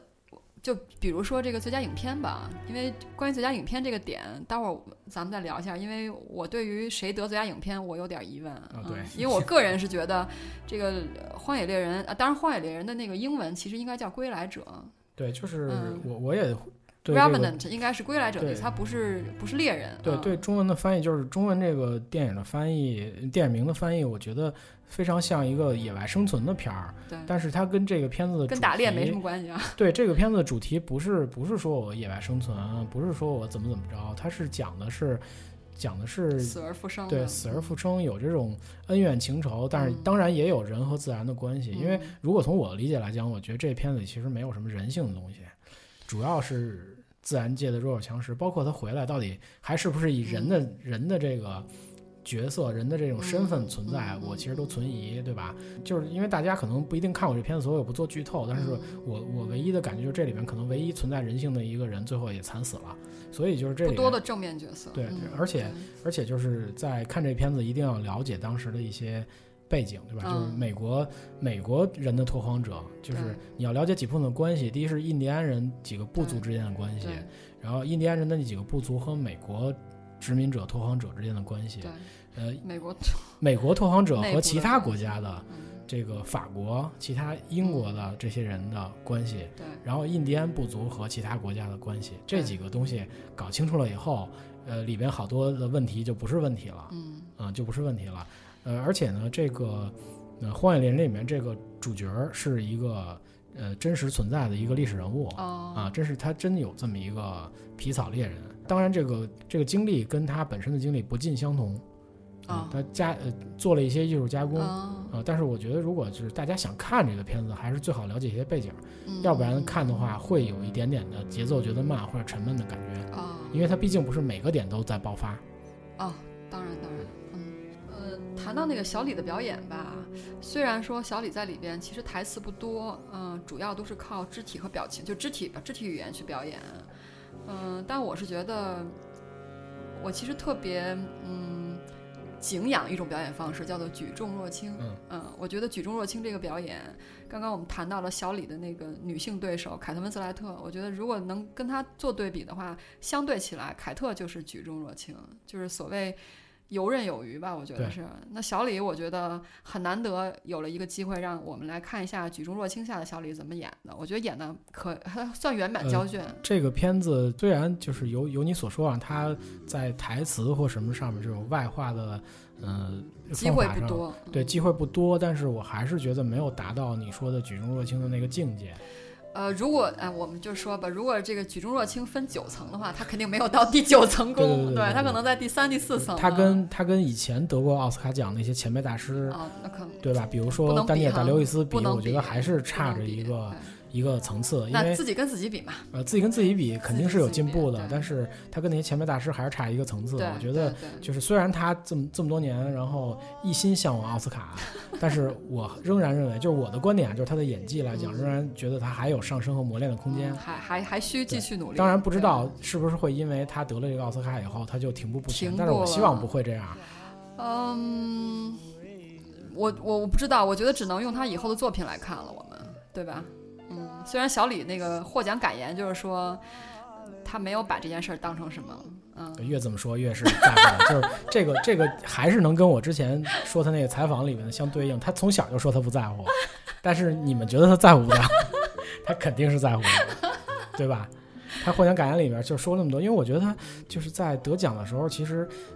就真的特别，他他有一种那种欲望，你知道吗？我还是在得奖时候看出他对那个对那个奖杯很在意，是在意。如你所说，对他直奔着直奔那个奖杯，一般是奖从那个礼仪小礼仪人员手里交到那个颁奖者手里再给他。对对，反正小李直接就冲着那礼仪小姐过 去了。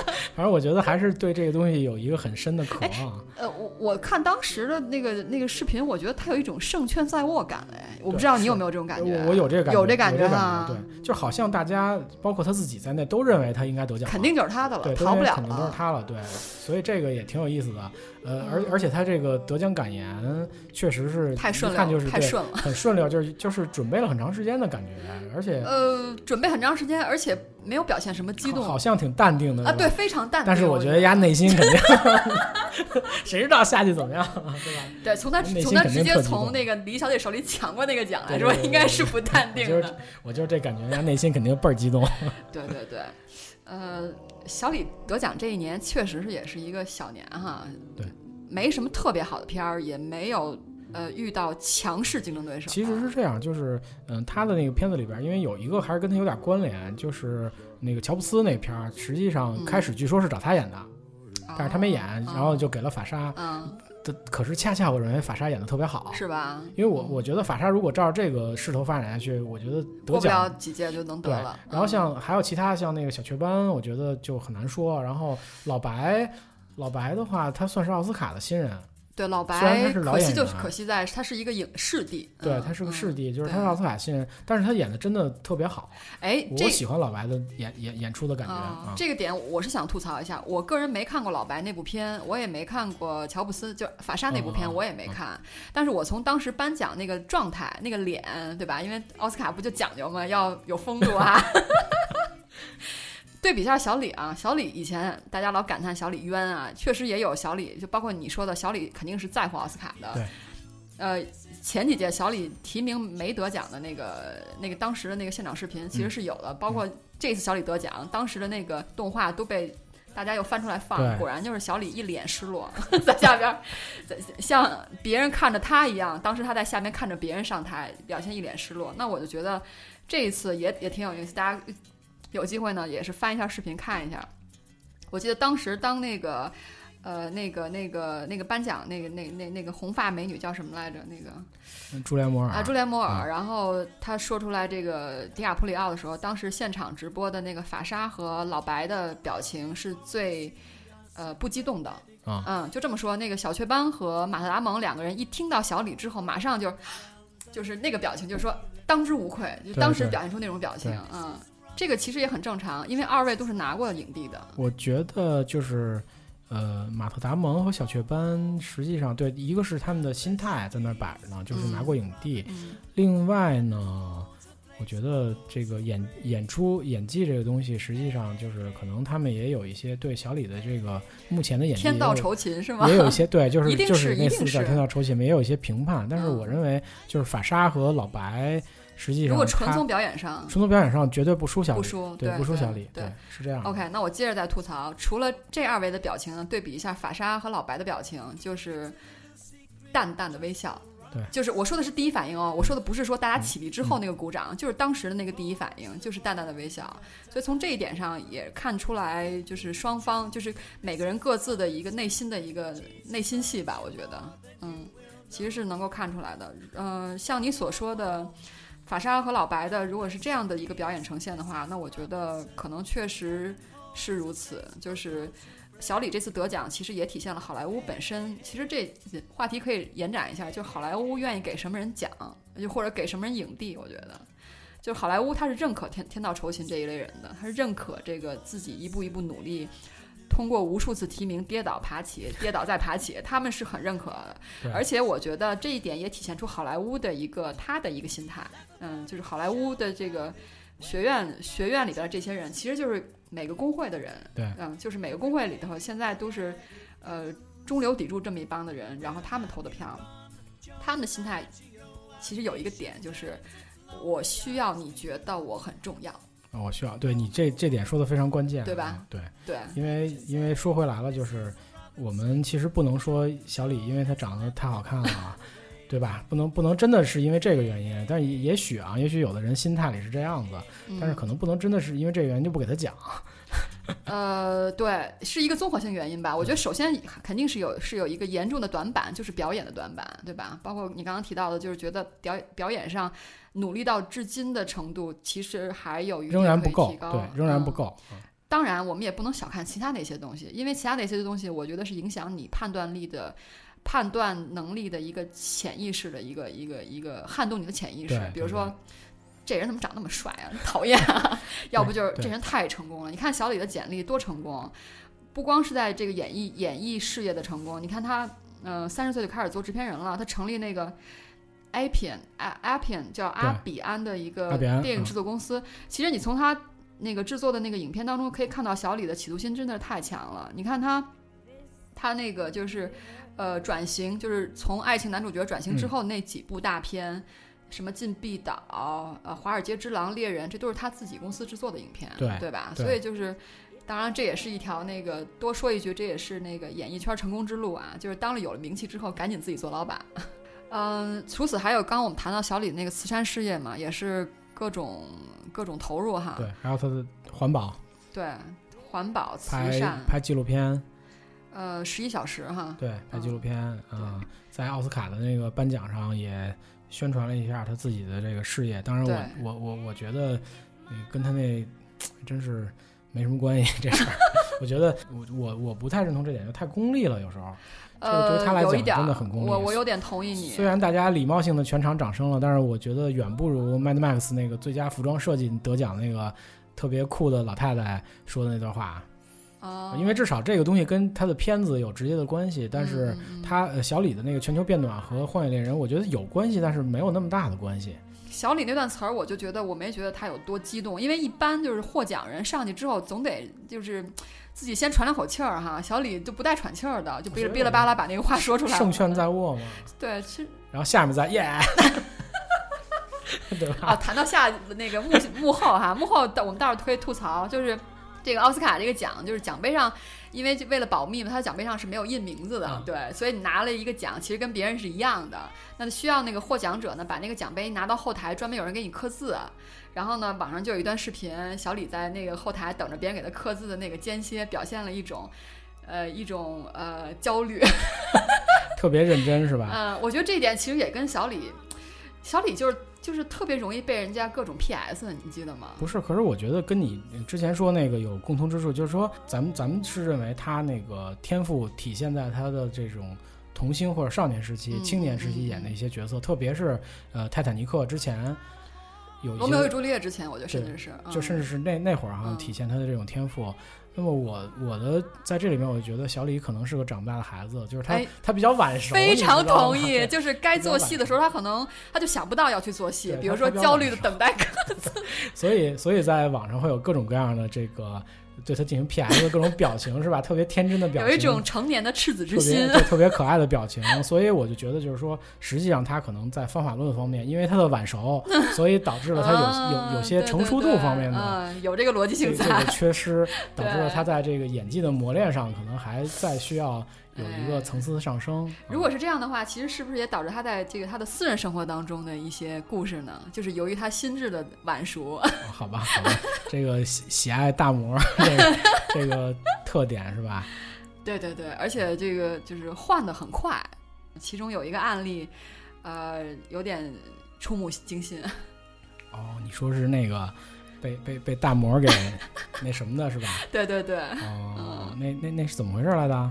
呃，这个是他呃零五年的时候，这个是有确切时间记载的。然后他曾经有一份警方记录报告，就是说他在一个私人聚会的时候，被一个加拿大籍的一个模特，呃，用好像是用瓶子，就是那个脆碎的那个边啊，把他的颈部、脖子刺伤，呃，缝了十二针，而且伤口的位置离颈动脉很近啊，恩怨情仇啊。对，哎，但是咱们没有看到他落疤是吧？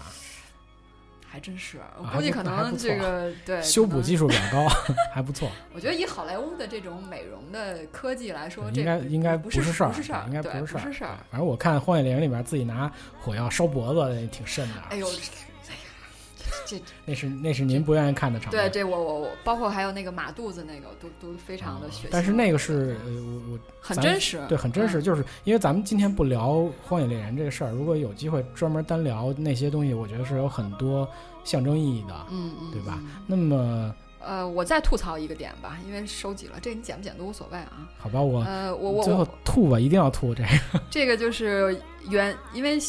喜力说：“可能节目差不多了，我们可以结束了。那我这个时候，我想，呃，虽然这么多年小李一直努力奋斗啊，但是他的一些形固有的形象，可能在大部分人的眼中还修还修改的不够，或者还被转变的不够。嗯，还是有一些当年的那个泰坦尼克的那个状态在。那我现在引用一个，呃，法国文化部长，嗯，对他的一个描述哈，这个是当小李在。”呃，被授予法国艺术与文学骑士荣誉的时候，有法国的文化部长，好像现在还在现任的这一位，呃，有一段描述，我觉得用咱们中国人的话来说，这就是骂你的。好吧，他是这么说的，他说：“好莱坞小王子，洛杉矶坏男孩，现代罗曼蒂克的英雄，美国电影的彼得潘。”不是他真的是这么说的吗？呃，是这样说的。就是浪子回头金不换，什么海淀忠实诚实小郎君那种？呃，怎么说？最后一句美国电影的彼得潘，我觉得这个恰恰就是正中你刚才说的关于他这个呃晚熟的这个这个心理状态，有点这个意思哈。嗯，即使到他四十二岁这个年纪，还是给人这种感觉。嗯，还是保有一份纯真，不忘初心，是这意思吗？赤子之心吧。啊，好了，那我觉得今天就差不多聊挺多的哈。嗯，所以我还是就是希望小李的这个演艺之路还能继续往下再走，能够提升到他希望自己到的那个境界吧。因为我们其实对之所以要这么老小李，还是非常喜欢这个演员。对，还是因为你对这个人有认可度，所以我们才会聊他。对对对对，所以就祝愿小李能在后面的演艺之路走得更好，然后能去达成他自己更高的梦想。对，不要因为得了影帝就可以止步了。好吧，好吧，谢谢大家，再见，下期再见，再见。